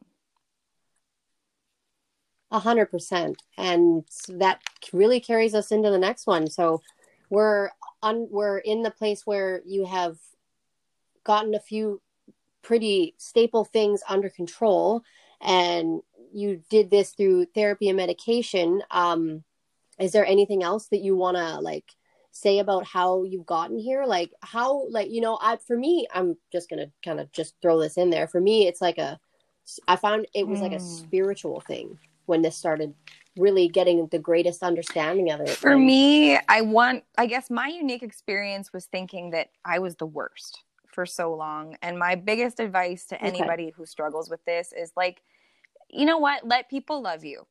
If, if they do, if they say it, if they say you're beautiful, believe them. If they say that you make their life better, believe them. You deserve to accept compliments. You you deserve to take up space. That's let people love you, let people see you and understand that like rejection a lot of times doesn't have shit to do with us.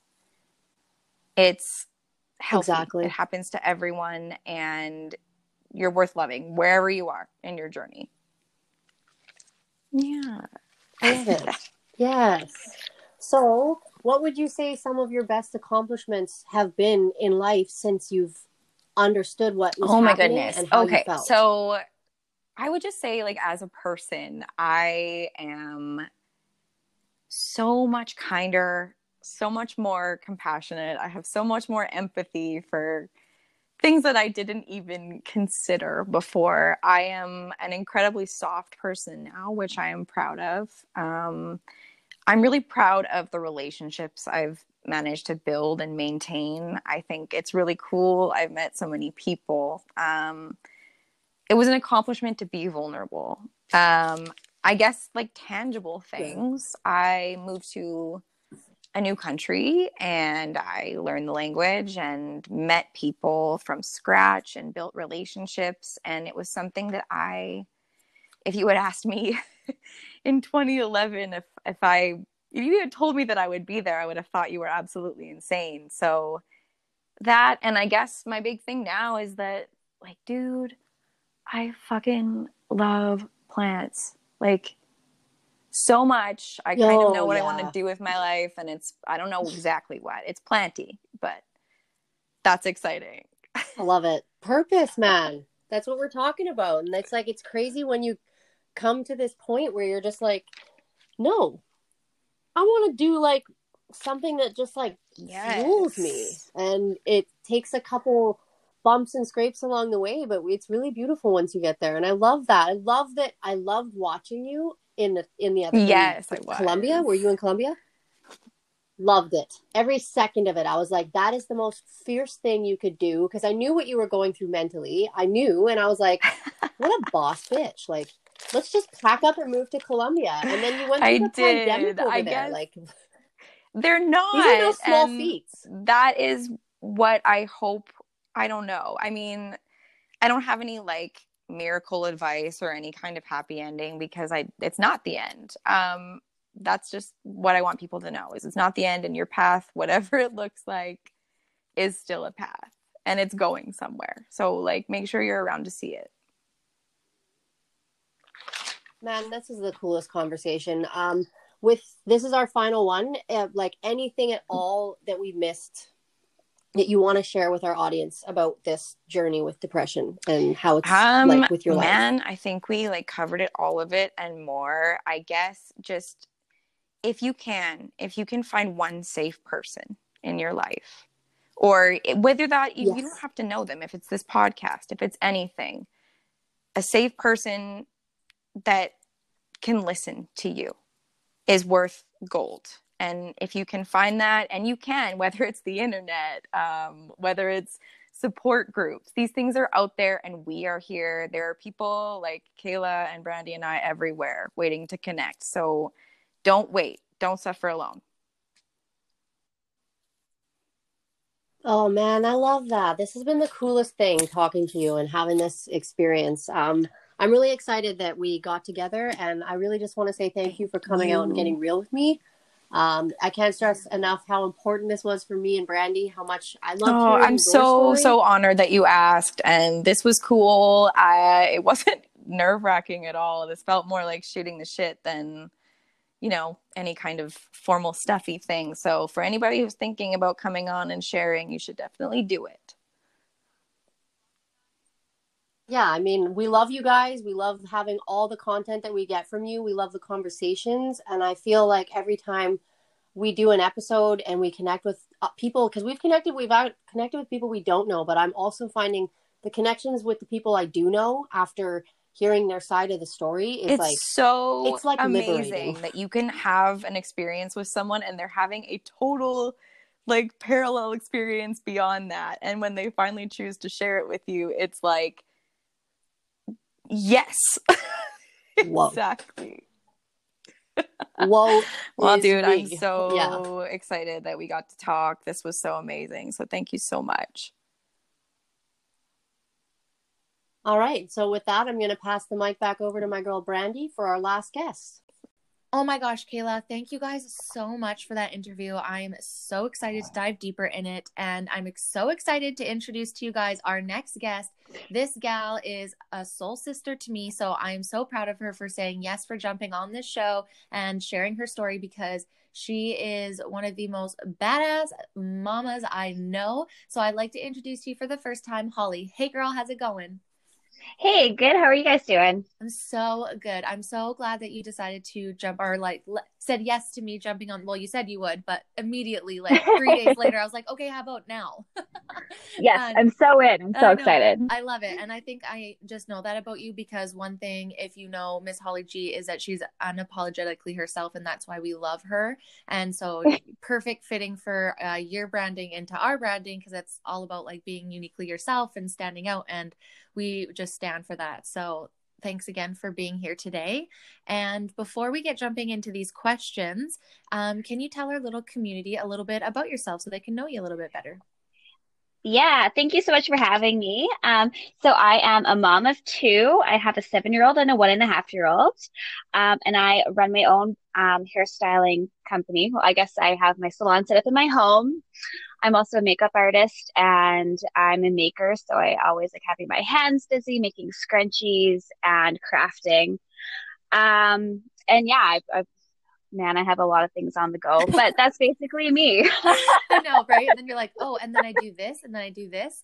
Um, and just to give everyone an idea of how me and Holly like, we've met, known each other for a long time. I don't even like, I don't know how long now, at least like 20, 2017, 16. Like at least oh, it's been at least yeah, it's been at least like six years. Yeah, holy crap. Yeah. So and we started yeah. out um in the art community together.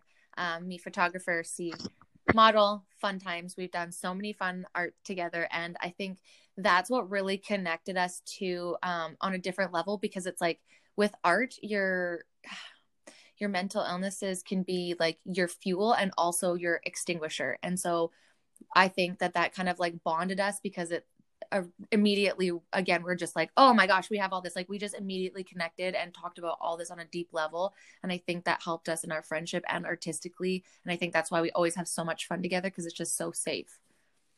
Yeah yeah i was thinking the exact same thing.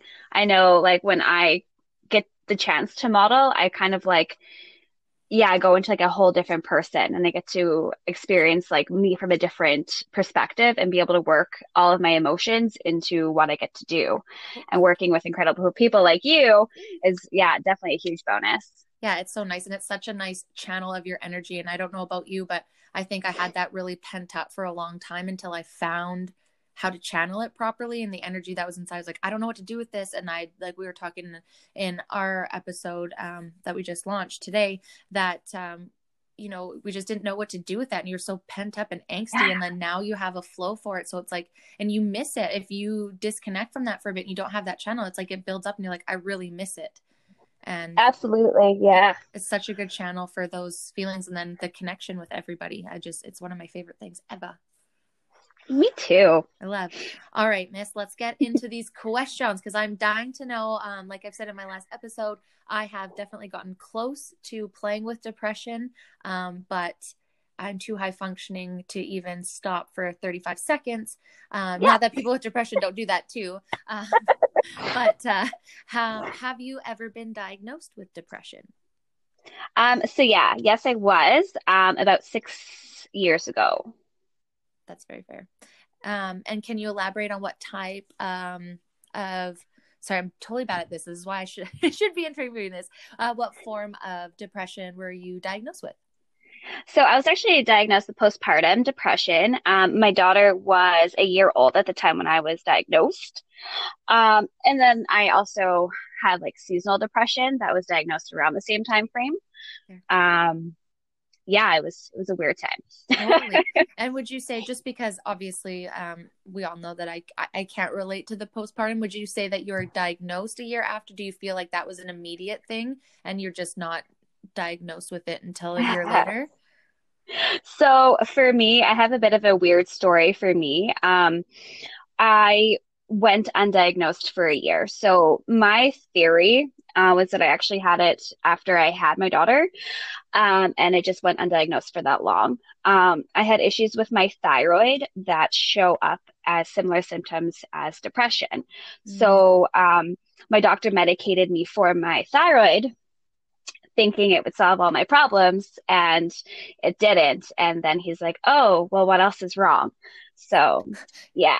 Like my heart hurts. Like it's not just my thyroid. And that's like and that's why we keep telling people like no matter what you got to keep fighting for answers. Like if something you're taking or doing doesn't feel right, that's fine. That's okay. And I think yeah. for me, you know, it was like and I'm not saying that I would do anything different now, but when I was on my medication, it was kind of like that one didn't work. It didn't make me feel good. I didn't like anything. And I just kind of I abandoned the whole idea. But it's like sometimes it really does take different um, some, just because something is prescribed for depression or anxiety doesn't mean that it's right for yours or for you right right absolutely yeah and i think that's super important so it's like it's i think it's good to have that community like yeah this isn't working out but then how do you know right how do you know if that's you're just hopeful and you're like oh it's me i don't know if you do that but like oh it, it's not the medication it's oh yeah Right? I thought I was losing my mind. Absolutely. And I and every single one of you that have talked, and same with anxiety too. The episode, you know, when you weren't able to identify what it was. You literally feel trapped in your head and have no idea. And that's why we're pushing for people to communicate because it's like guaranteed someone understands you to a degree. Maybe not fully. Right? Yeah. But to a degree, to at least have some relief that maybe there's a way, or what did you do to, you know, that's why I wanted this podcast to say, like, what are the ways that you succeed and how do you work with it? Because with all everyone's answers, like, people are bound to find something that works for them. Right. And I totally. That's the thing that I love the most about it. Um, how how did this? So, would you say that you currently are going through this, or was just a um, postpartum depression, and now obviously living in the Great North, you go through seasonal still, no matter what? Um, is that kind of specific where it is now? Um. So I when they officially diagnosed me six years ago, they medicated me. Um, and like the telltale signs for me were like my personal hygiene. I went really long times without showering. I didn't want to move off the couch, stuff like that. Um, and then like to like today, I find myself doing a lot better. I still have my triggers, of course, that kind of put me back down like a weird thought process, mm-hmm. but I like find a way to shake it off and be like, that's not me anymore. and you will literally shake it off there. with your kids. totally. Absolutely. Yeah. And I love that. It's my favorite. Like, it, and it's just such a, um, think you'll agree that it's such an empowering thing once you start to recognize it and you start calling it out and you start finding ways to reverse those thought patterns and then you're like wow instead of you know three days it was two days and then this one was one yeah. day or this was like oh that thought would have bothered me so much five years ago but now I've really let that go. and it's i think Totally. if we focus on those more and and those wins just like with your fitness goals if you you focus on all the little wins that's not just to do with the scale or with measurements to be like oh i you know hit a thousand steps. Well a thousand steps is fuck all but you know what i'm saying? Like, i think when i was in the office i don't think i even got that much. Now i'm hitting like 12000 a day. It's a wild life right? um, right? But it's just like yeah finding all different ways to help towards those goals and i love it. Um i'm really glad to hear and i can see that. It, like when we first met i think is when you were probably just diagnosed then Yeah, I think so. or well like close to it at least and then just like even to watch you soar but you were always you know maybe you felt like you were a mess but like you were always so strong to me so that was never Aw, something thanks. yeah i never thought you know like i I knew you were like you were an empath and you felt stuff on a deep level and you were you know more emotionally intelligent and but i never ever you know you never it was never like a negative i never and when you were negative about yourself i'm like uh-uh and then you flip that around so fast in your life like it's so great. Thanks. um so how would you say now that you've gone through all the things you're starting to identify day to day did i already ask you this? Does it affect your day to day life anymore? Um, much? so how would it? Um, so I'll give you like a little bit of a an idea of how like I was back then. Sure. Um, I like my ex and me never had a super great relationship, and I remember one of the really big things that he used to say to me when I thought that something was wrong. Like I before I was fully diagnosed, I would be like, something's off, something's really wrong. I don't feel connected to my child, and I should be. Am I even supposed to be a mom? I, like I had these weird thoughts of like nothing that would be self-harming, but I would be like, if I was to drive away in my car right now and never come back, would that be better for her? Yep. And like just like messed up thoughts like that that I knew weren't normal. I'm like, I'm supposed to be bonding with this baby, and right now I'm like, I don't even want to touch her. I'm like, that's scary. I'm not supposed to be like this. Am I even supposed to be mom? Yep. And uh, I remember having this conversation with my ex, being like, dude, like I I can't function. And he's like, well, maybe if you got up off your ass and did something, you'd feel better. eek And I was like, uh, so at the same time, the doctors were kind of playing with my thyroid medication to try to get it to the right levels. Yep. And I'm like, okay, whatever. Like, I, I need to go talk to the doctor. So I had asked my ex at the, well, my boyfriend at the time, like, will you come to the doctors with me? Because I don't want to do this alone. And I don't want to sit in there and tell him that I feel crazy. I don't want them to take our daughter away from me. And I remember that being like the scariest part. Like, the doctor's going to think I'm unstable and not be able to take care of my own child. I don't want to lose her. And I think I I don't mean to interrupt, but I think that's Yeah. why so many moms don't are so afraid to come forward if they've never heard that it's more normal about postpartum because if you don't know that that's that's something that can trigger after you've had a baby chemically in your brain, no wonder why Yeah. you guys would think that, you know? Like it's Right. literally the devil in your brain playing fire and you're too afraid because you don't want to lose your baby, but at the same time you're like, well, why am I feeling this way? Like, you know, and that's that's I just I really just want even though I'm not the experience, I just want to say I've heard women say that a lot and I just want to value validate that for you that, you know, that's it's I'm gl- glad you're speaking on this today so other women don't have to feel that and I'm sorry that you had to.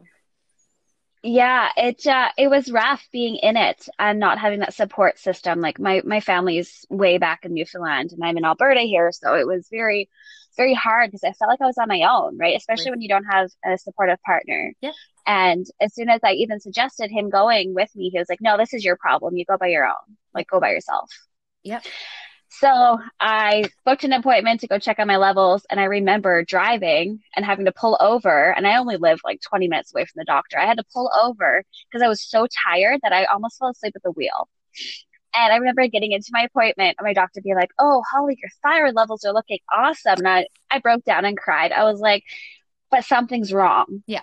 Yeah. I need you to fix me. Yeah. That might be fine on my blood work, but I am not okay. What do we do from here? So, um, they put me on medication for about six months. Mhm. Um, and I came off them. It was really rough coming off of them. I'm not good on any medication. I have a very addictive personality. Me and you so both sister. I, I'm not good on meds. Um, they made me zombie out, um, is what I always called it anyway. I couldn't function very well. So I came off of those and kind of um, went into like a more of a creative way of an outlet, which hence my modeling and stuff like that. So that was my outlet for all of that. Um, and I was kind of forced into single mom life, which was actually for the better. Totally. Um, looking back now, at the time it sucked, but it really tested my abilities and my strength to continue being me and step more into who I am Yeah. versus living under a rock and playing it small. Yeah. So, um, but yeah, sorry, fast forward. Um, No. and then when I was pregnant with my now one year old, um, I had talked to my family or my baby doctor and was like, Hey, heads up, last time around, Stop was fucking- undiagnosed for a year. Yeah. She was like, What the fuck? She was pissed. She's like, Yeah, no, we will not let that happen. Oh. Um, so if you have any signs or symptoms that you had from last time, book me, like book an appointment with me, come see me. I didn't even care if you're even pregnant at the time, whatever, come see me. We'll figure it out. So I remember going to um, my youngest daughter's um, immunizations and they have like um, a form to fill out. That's not mandatory, by the way, but it's like if you feel like filling it out, fill it out. I'm like, okay. So I was like teeter tottering on like, um, I guess it's like the grace. I was in like the gray zone, like not full danger to myself or anybody else, but not fully okay. Yeah. Um, and the nurse was like, oh, and I was like, what does that mean? She's like, oh, I'm going to get a nurse to call you and just to kind of chat about this. I was like, what does that mean? And she's like, oh, nurse will call you. And I'm like, okay, cool. And uh, I got a call about a couple, like, I think it was like a week later. She's like, okay, I just want to talk about some stuff here um, on your evaluation. Um, there's some concerning things. And then she went down like the whole like scale of, you know, a million and ten questions. And she's like, how's your personal hygiene? I was like, shit, you know what? I don't even know if I brushed my teeth today. Fair. And she was, it was like one of those things of like, oh shit, here we go again.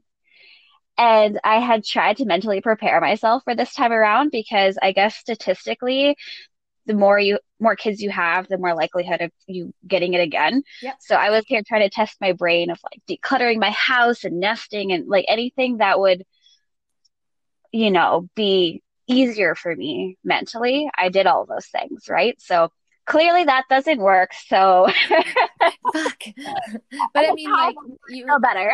yeah, but I mean, it's so hard. I mean, I'm not saying I have any idea when you have a kid, but I can imagine at that moment your life is a bubble around the baby and all of those things. Yeah. You were the last person you're thinking about. And even though subconsciously you told yourself to prepare for it, like you can't always prepare for a chemical imbalance that happens, right? And so Totally. even though and but you probably carried guilt at that time. But I mean, I just I just I can't wait for society to like teach people not to have guilt for having fucking emotions or feelings or that's how their brain literally functions. Like it's not anybody's fault. Right? It's- Yeah, I think the the biggest part of doing it all over again was my spouse was so supportive over everything. He helped out with everything. Yeah. Um, I went to counseling um, just to kind of get all of my big feelings out. Yeah. Um, and then I actually had a career change, uh, which is huge because I actually stepped into being my own boss, and that was a huge, huge difference for me Yeah. um because I did not like the job I was working. Um and like there's all these little small moving parts that really really play big roles in my like where I am now. yeah and your success for sure. So then um obviously you had the medication for a certain time and now you uh, find more creative channels and you're i know you're definitely into your meditating and you know you dance with the girls and you try to move as much as you can. Is there anything else that you naturally do to help uh, so you don't fall into any depressive states So I actually medicate with CBD oil on a daily. Um, I take them in little gummies. Um, love them actually. I find a huge difference. Um, I found after I had both of my girls, um, my anxiety levels are also kind of wonky too. So I find that the CBD oil helps mellow me out in general. totally Um, yeah, so that's kind of where I'm at with that. we love we love yeah we love the cbd gummies and um, we're all for it and i definitely want to one day I have a whole month dedicated to that plant because um, not just from like working in the store and like the industry, just from people I know and through the podcast. It's like every single person we've talked about anxiety and depression, they have mentioned CBD or THC, not THC for the most part, but um, yeah. just our true stoners are into that. But uh, the CBD for sure. And I just, I absolutely love to hear it because the stigma is going to eventually turn around one day.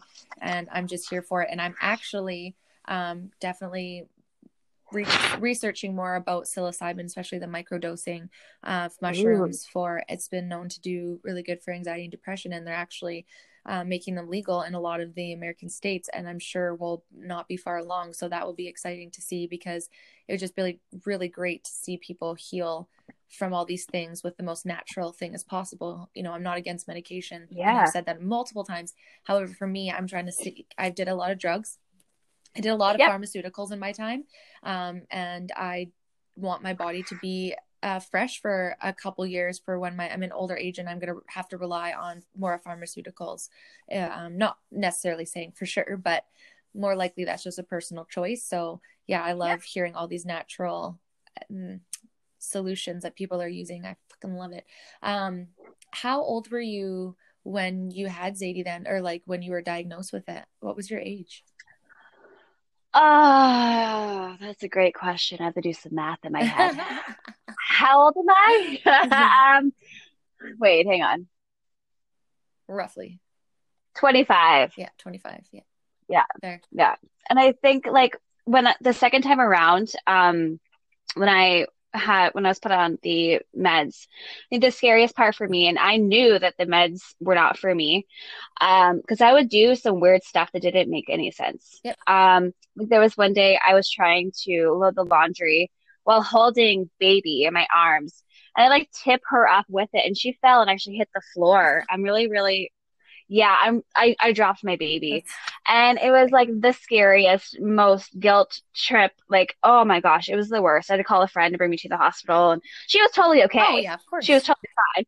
And the nurses were like, "Oh, girl, like you should see the c- people that come in here. Like you're totally fine." And I was like, "Why is there like why does nobody talk about this? Because I can't be the only one who dropped my kid on her head. No, like I'm there's no sure, way." I'm pretty sure I fell off a washing machine if I remember correctly. Right. Um, but, but like, that's just a generate, not generation now, but that's just almost where the world has gone. And I think because everyone's on a necessarily a microscope when it comes to social media, it's a lot easier. Like if if you if we didn't have not that I mean now you're saying it out loud, but sometimes if yeah. things didn't exist on social media, like we would have no idea. Like think about I was thinking about this the other day when I first started photography. Um, I barely had I had no Instagram page. Like Instagram was not big then um, Facebook was barely big. It was like you took the pictures and you gave them to the client, and that was the exchange. Right. There was no. Yeah. So it's like, I think that's the difference is that there wasn't always everything on social media in real life, and for a lot of times it's just all the glossy shit, and that's why we're all here being like, no, there's some turds in yeah. here too. there's lots of shit, but uh, there's also days that are just like like today. It's a third Monday. I love my job. I love my life. I'm happy, but it was just like chaotic and we've had like I love it, but you know, honestly, the the interviews is, is a lot of work and the podcast is a lot of work as much as it's great. But I was just like, you know, I love today. I love launching. I love everything, but I'm just tired today. it's yeah. a Monday number three. Right? I can't get uh, my head absolutely. in the fucking game. uh, so we um, did kind of answer the next question saying that you know uh, where are you in your life now with your depression? Is this something of the past? So you said obviously you still have your moments and you're using all your tools. Um, is there anything now about your depression? Do you find it like me and kayla are starting to learn in our later years that we're getting super intrigued about them and we're finding almost like a fascination on like kind of a nerd level do you feel do you feel you're in that state with your kind of like depression now that's kind of more like hmm well when i well when i like sit and think back and i'm like dude your depression a lot of it was situational mm-hmm. um like i feel as soon as i was able to embrace who i was unapologetically it was like a total like switch had flipped. It was it was kind of weird actually when you think like when I thought about it, but I had some really huge moments between uh, me and my ex breaking up and to me being where I am that I don't think I gave myself enough credit for. So I think it's celebrating um, the journey along the way and absolutely, I totally nerd out about it. And I am okay. So I've always been a big nerd, but I mm-hmm. found in my past relationships, I've never embraced that side of me. Yep. Like comic book nerd, like straight up Harry Potter, all the things. Yep. Love it, All the things. but never ever, never ever like embraced it fully because I was, you know, I I always was playing it small, and I give my my partner Sean a huge shout out because he has like embraced me full on nerd life, all the things. oh yeah. And I think it makes yeah, You can me see it. like just oh, thanks. It's so great. And it's like it's then it's just like you can conquer so much more of your goals and your things in life instead of continually worrying that the people in your corner, whether that's your family, your spouse, your um, friends, are cheering you on or working against you. Like nothing is more exhausting than worrying about people like not being there for you. And it's just so nice when you just know that you're safe to just jump and uh, they'll be along the ride with you. And and you just know that when you meet your person, like you know, it's shit's gonna be hard. Like I know a lot of Yeah. people like you know, always like, oh, you and Grant. And I'm like, yeah, we're awesome, but don't like, we don't ever play that we're like, we've had our shit too, but we're always there for each other and we're respect each other. Totally. And we're loyal. And I think that's, you know, things that kind of get lost in today's fast, quick life. And it's like, you just have to be honest and communicate. And I think like we're saying in Courtney's like, um, and, and Kayla's too, if you're, and I'm sure you feel the same way, if you didn't communicate this with Sean too, and he wasn't open to receiving it or listening, because you did communicate obviously before, and now Sean's there to receive it and you just you feel like in such a great place and it's such a wonderful it is a wonderful empowering feeling to not feel so trapped and alone in this hole it's like okay when I'm low I know the go-to people to go to and and that's right in my household Yeah, I love totally. and eventually your daughters will be there for you and then you'll be equipped so that if Zadie uh, or Rain start start doing that you'll already know to identify that because you've been through a lot of this stuff yeah, totally. and that to me is like generational growth and i think that's what well i don't know obviously i teach obviously the cats great life morals um, but i just love watching all my mom friends like just instill all this knowledge in their little so that they're set up so much more successfully. And that's not a that's not a shame to any parent before us. We're all learning this shit. But now we know. Totally. now we know. And you're doing that by teaching your kids and then also teaching sean. Like maybe he would never know that. And now i'm sure if he never suffered for it he's more of a compassionate person for those that do have to suffer from mental illness. And it's just a beautiful growth Yay! so what would you say was your best accomplishments um, once you understood what was happening and how you felt? Like once you were like hey this is what it is. What did you win after? Ah, so I think um like the the biggest thought that stuck with me was um that I had like this stupid nagging um voice in the back of my head saying you're not supposed to be a mom Holly. Like you aren't connecting with your child at all. Like all of those really crappy mix match big emotions that I was feeling in my head um but I think uh, actually being able to um build up the support system and talk about it freely without judgment. I think therapy was a huge, huge thing.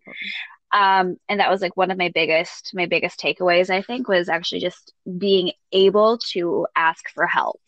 Um, and asking the really, really uncomfortable questions like, yeah, when my doctor said my thyroid levels are cool, awesome. And I could have just been like, okay, cool, just go away and just, you know, stay with that and just suffer in whatever madness is going on in my head anyway. But instead, I asked like the really uncomfortable questions. Okay, like what does that hap- what happens next? Like where do we go from here? And I know that might not actually sound like a huge accomplishment, No, but it's for me, asking for help, me asking for help in general is huge because I have the toxic independence part of me too from being a single mom for so long that um asking for help was definitely huge. yeah Huge, huge part. is, and I think that's, and that's what I was saying in past episodes. Like, when did that become a bad thing?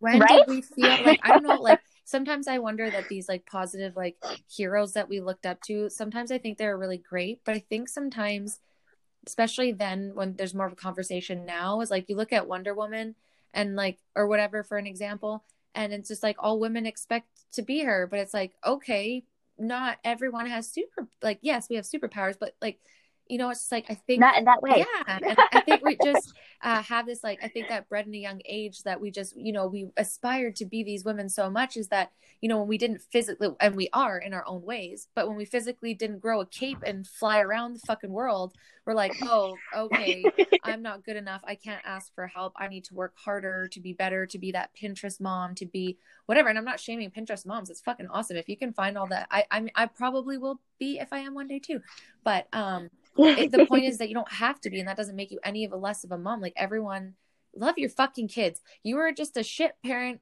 a shit bird. This is our new saying. You're a shit bird if you just don't love your kids. That, yeah. and I think we can all test that as adults. If you look back, you know what? I'm sure uh, my parents made mistakes, tons. I'm just just kidding, not Tansley, mom, sorry, but you know what I mean. Like there there were mistakes, but at the end of the day, when I think back, I'm like they were just learning, and once they did the bet, like when they could do better, they did do better. And instead of holding that against them, I think it's just important to know that like we're all evolving and growing. It's not totally fault. Like our parents weren't given the tools, so how are they supposed to know? They're learning how to get the tools the same way and just as you you were learning to get the tools because your parents probably don't suffer from that. So you were getting the tools from that as you were learning yourself. Like right. you're trying to learn about it and trying to use them at the same time. Yeah. Yeah it's definitely like a like a juggling act. yeah, yeah. and too i think um, for you and i can um, attest this because i've watched your you know career from going into like you know trying to find your space and like the office setting and administration and like you know, maybe it's the company. Okay, I'll try this one. I'll give it another shot. Or like, oh, maybe it's corporate. And then the day you just decided, like, fuck it, I'm leaning in and I am doing what I love more and more. I think that was too a huge, like, you could just see the weight lifted on you, just like, you know, you just knew that you were going to be stepping in, even though it was uncomfortable and it was scary, you were stepping into the next phase of your life. And I think that was a big level glow up for you. Thanks. It was nice to see. Yay. Yeah, thanks. Yeah, I'm having way too much fun. Like it doesn't feel like work. And that is what I love about when I like actually let go of what I thought I was supposed to be doing. And I'm like air quoting over here. but um because I always chase the I chased the money, right? But I was never doing anything that I wanted to do. And as soon as I stepped into being like, hey, what if I did this? Might as well try it if I could always have a backup plan if I need to or whatever. And it just fit. It fit everything. I didn't even advertise that much. I just like got busy one morning. Yeah. And I was like, oh, I have a full schedule. When did this even happen? Right. Yeah. And everything that you thought you probably couldn't get and what was holding you back this whole time. Yeah. Like, oh, I'm not going to go full time. I won't get a free schedule. But the minute you're like, fuck it, I'm not chasing it for that. I just want to be happy. And then it was like, here's all your clients. You're right. Like, uh huh. Of course. Of course. It was that simple. like, I just overthought it and, you know, talked myself out of it a million yeah, times. And right. Struggles, yeah. when you have like issues, and I think anybody that's uh, struggles, like you can be confident, but still like feel insecure. And I think when, when you totally. have your mental illnesses, they, they tell you you're fucking dumb and wrong and you can't. And you know they're they're the doubts and the fears that fester and have a voice. Like some people's fears don't have a loud voice. Some of ours are fucking loud af and when you have mental illnesses those patterns are a lot stronger and they're harder to fight. And totally. yeah i just oh, i just love all of it. I'm just i don't love to learn obviously that people go through struggles but I love it's just everyone that I talked to lately about this it just has such a good comeback story of being like I'm not going to let it cripple me anymore. It did at one time, but I'm not. And you could just tell that you guys are at the next level because speaking it out loud publicly is just acknowledging it further and that it's okay. And it's just, it's almost like it, I don't know. For me, it was just like a breath of fresh air. It's like, oh, okay, well, that's off. I've laid it all out there. So, right. Absolutely. It's there. Do what you want with it. Just kidding. Yeah. Um, was right? there anything that we missed um, that you would want to share about your journey with depression or new moms that are out there?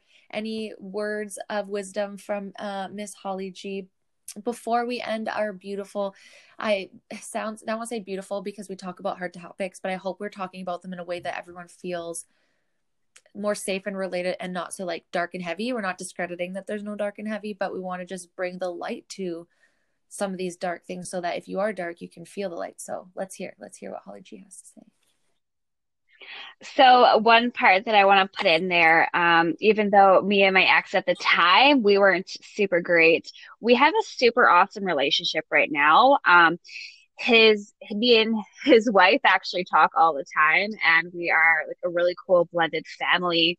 They have another little one and we are like a big happy blended family which sounds bizarre when i put it out loud knowing our history but it's really freaking cool to be able to come together for birthdays um, and celebrations and easter and stuff like that to be able to just celebrate our little one um, and be able to do that together and make really cool parenting calls together after our history of you know maybe not so supportive of me. Oh, sure. um and i think another thing too my brain actually blocked out the first year of zadie's mm-hmm. life.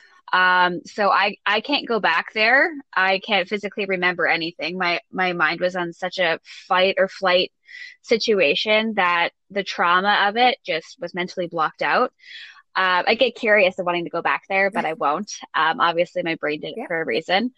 Um, but uh, just know, like, for any more mom or any new moms, just know you're not alone. That was the biggest thing. Knowing that these feelings are normal. Nobody knows what they're actually yeah. doing. Um, it doesn't like everybody's like, oh, it comes naturally. No, it doesn't. Your body just had a traumatic birth, even though it might come naturally to your body, your brain still has to kind of make sense of Absolutely. it all too. So just know you're not alone. And the fact that your journey is yours, you know, it's, it's nobody else's. They, people are going to give unsolicited advice for literally everything you do. Block that shit out and find your own way through it. Um, and yeah, ask the hard questions to your doctor. If something doesn't feel right, you know your body. If he says something's everything looks good, keep asking, get second opinions. You know, you know your body, and yeah, just yeah, just do it. Just do it. and don't thing. be. And and I think that's what your point was is like you know don't sit there like not that you had any idea because you were on you're not essentially on your own new baby uh, so far away it's Grande Prairie it's hard it was a weird time in the like ever and you know it yeah i think that's new moms are just thinking you're a bad mom. You're not a fucking bad mom.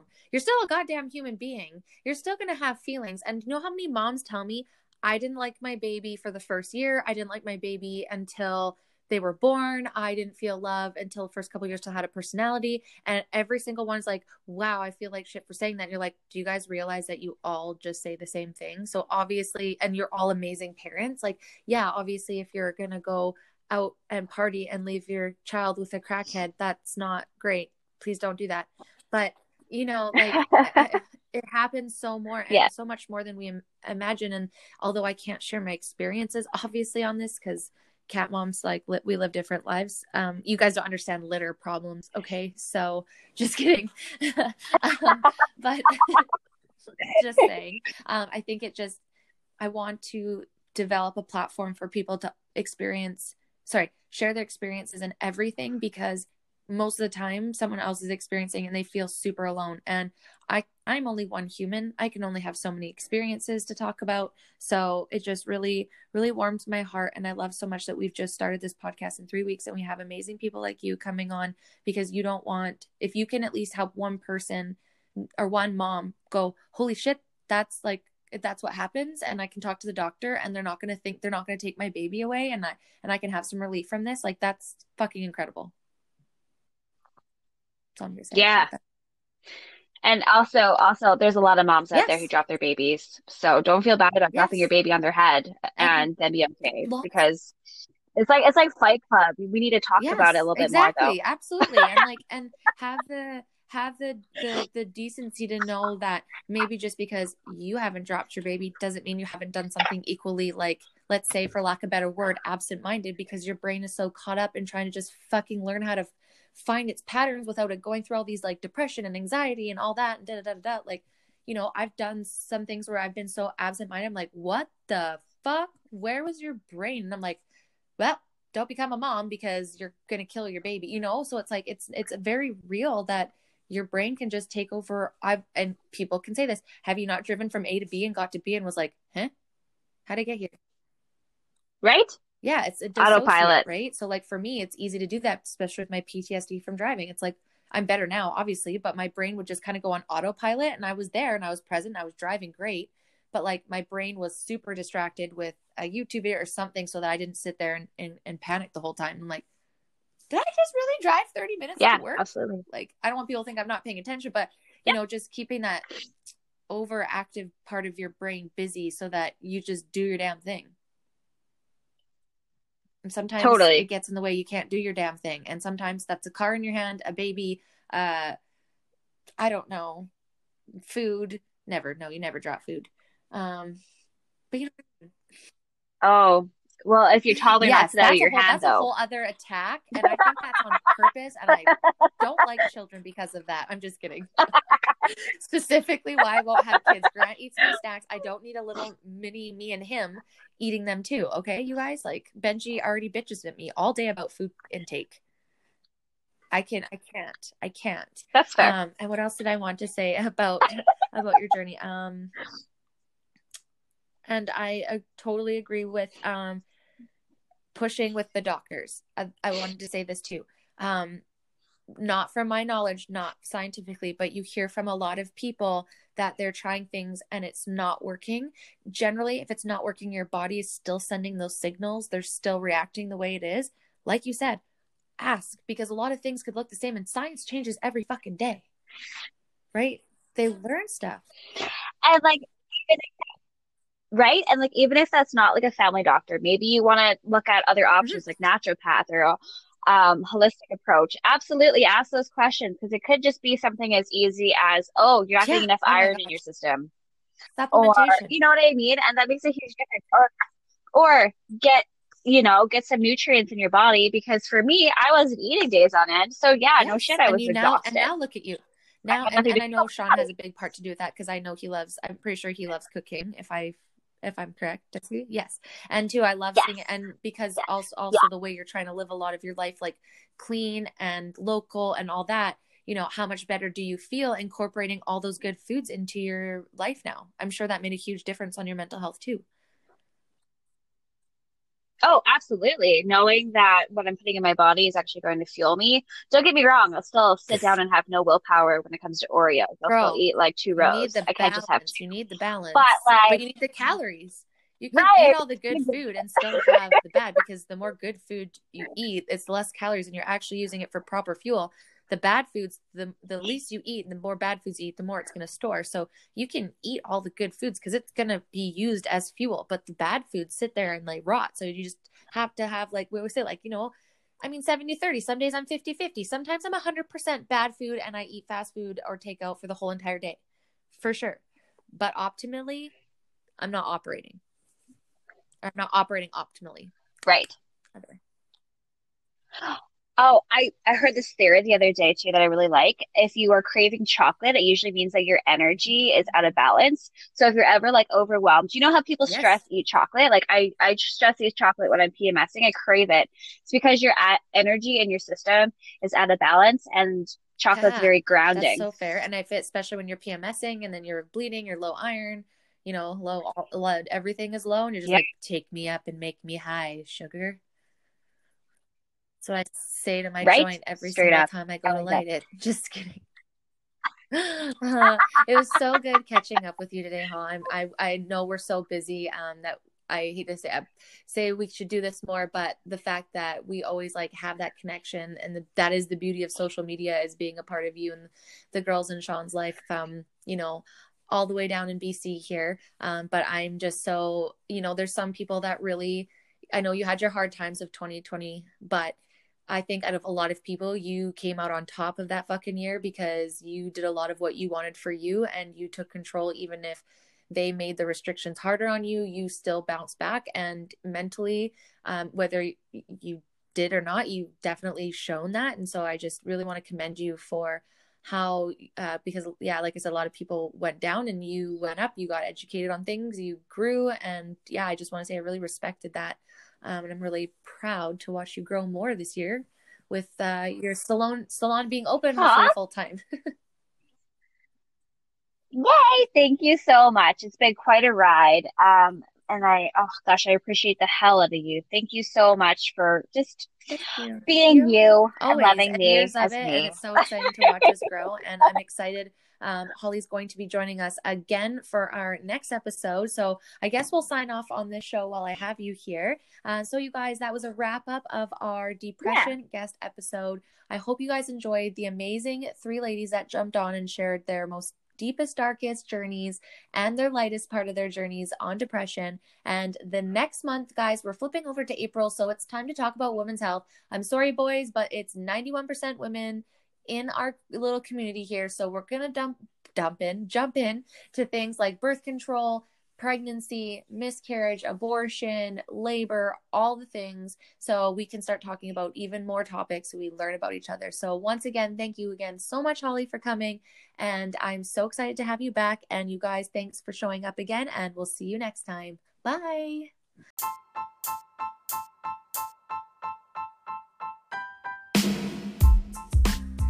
Thank you guys so much for stopping by today. We appreciate you so, so much.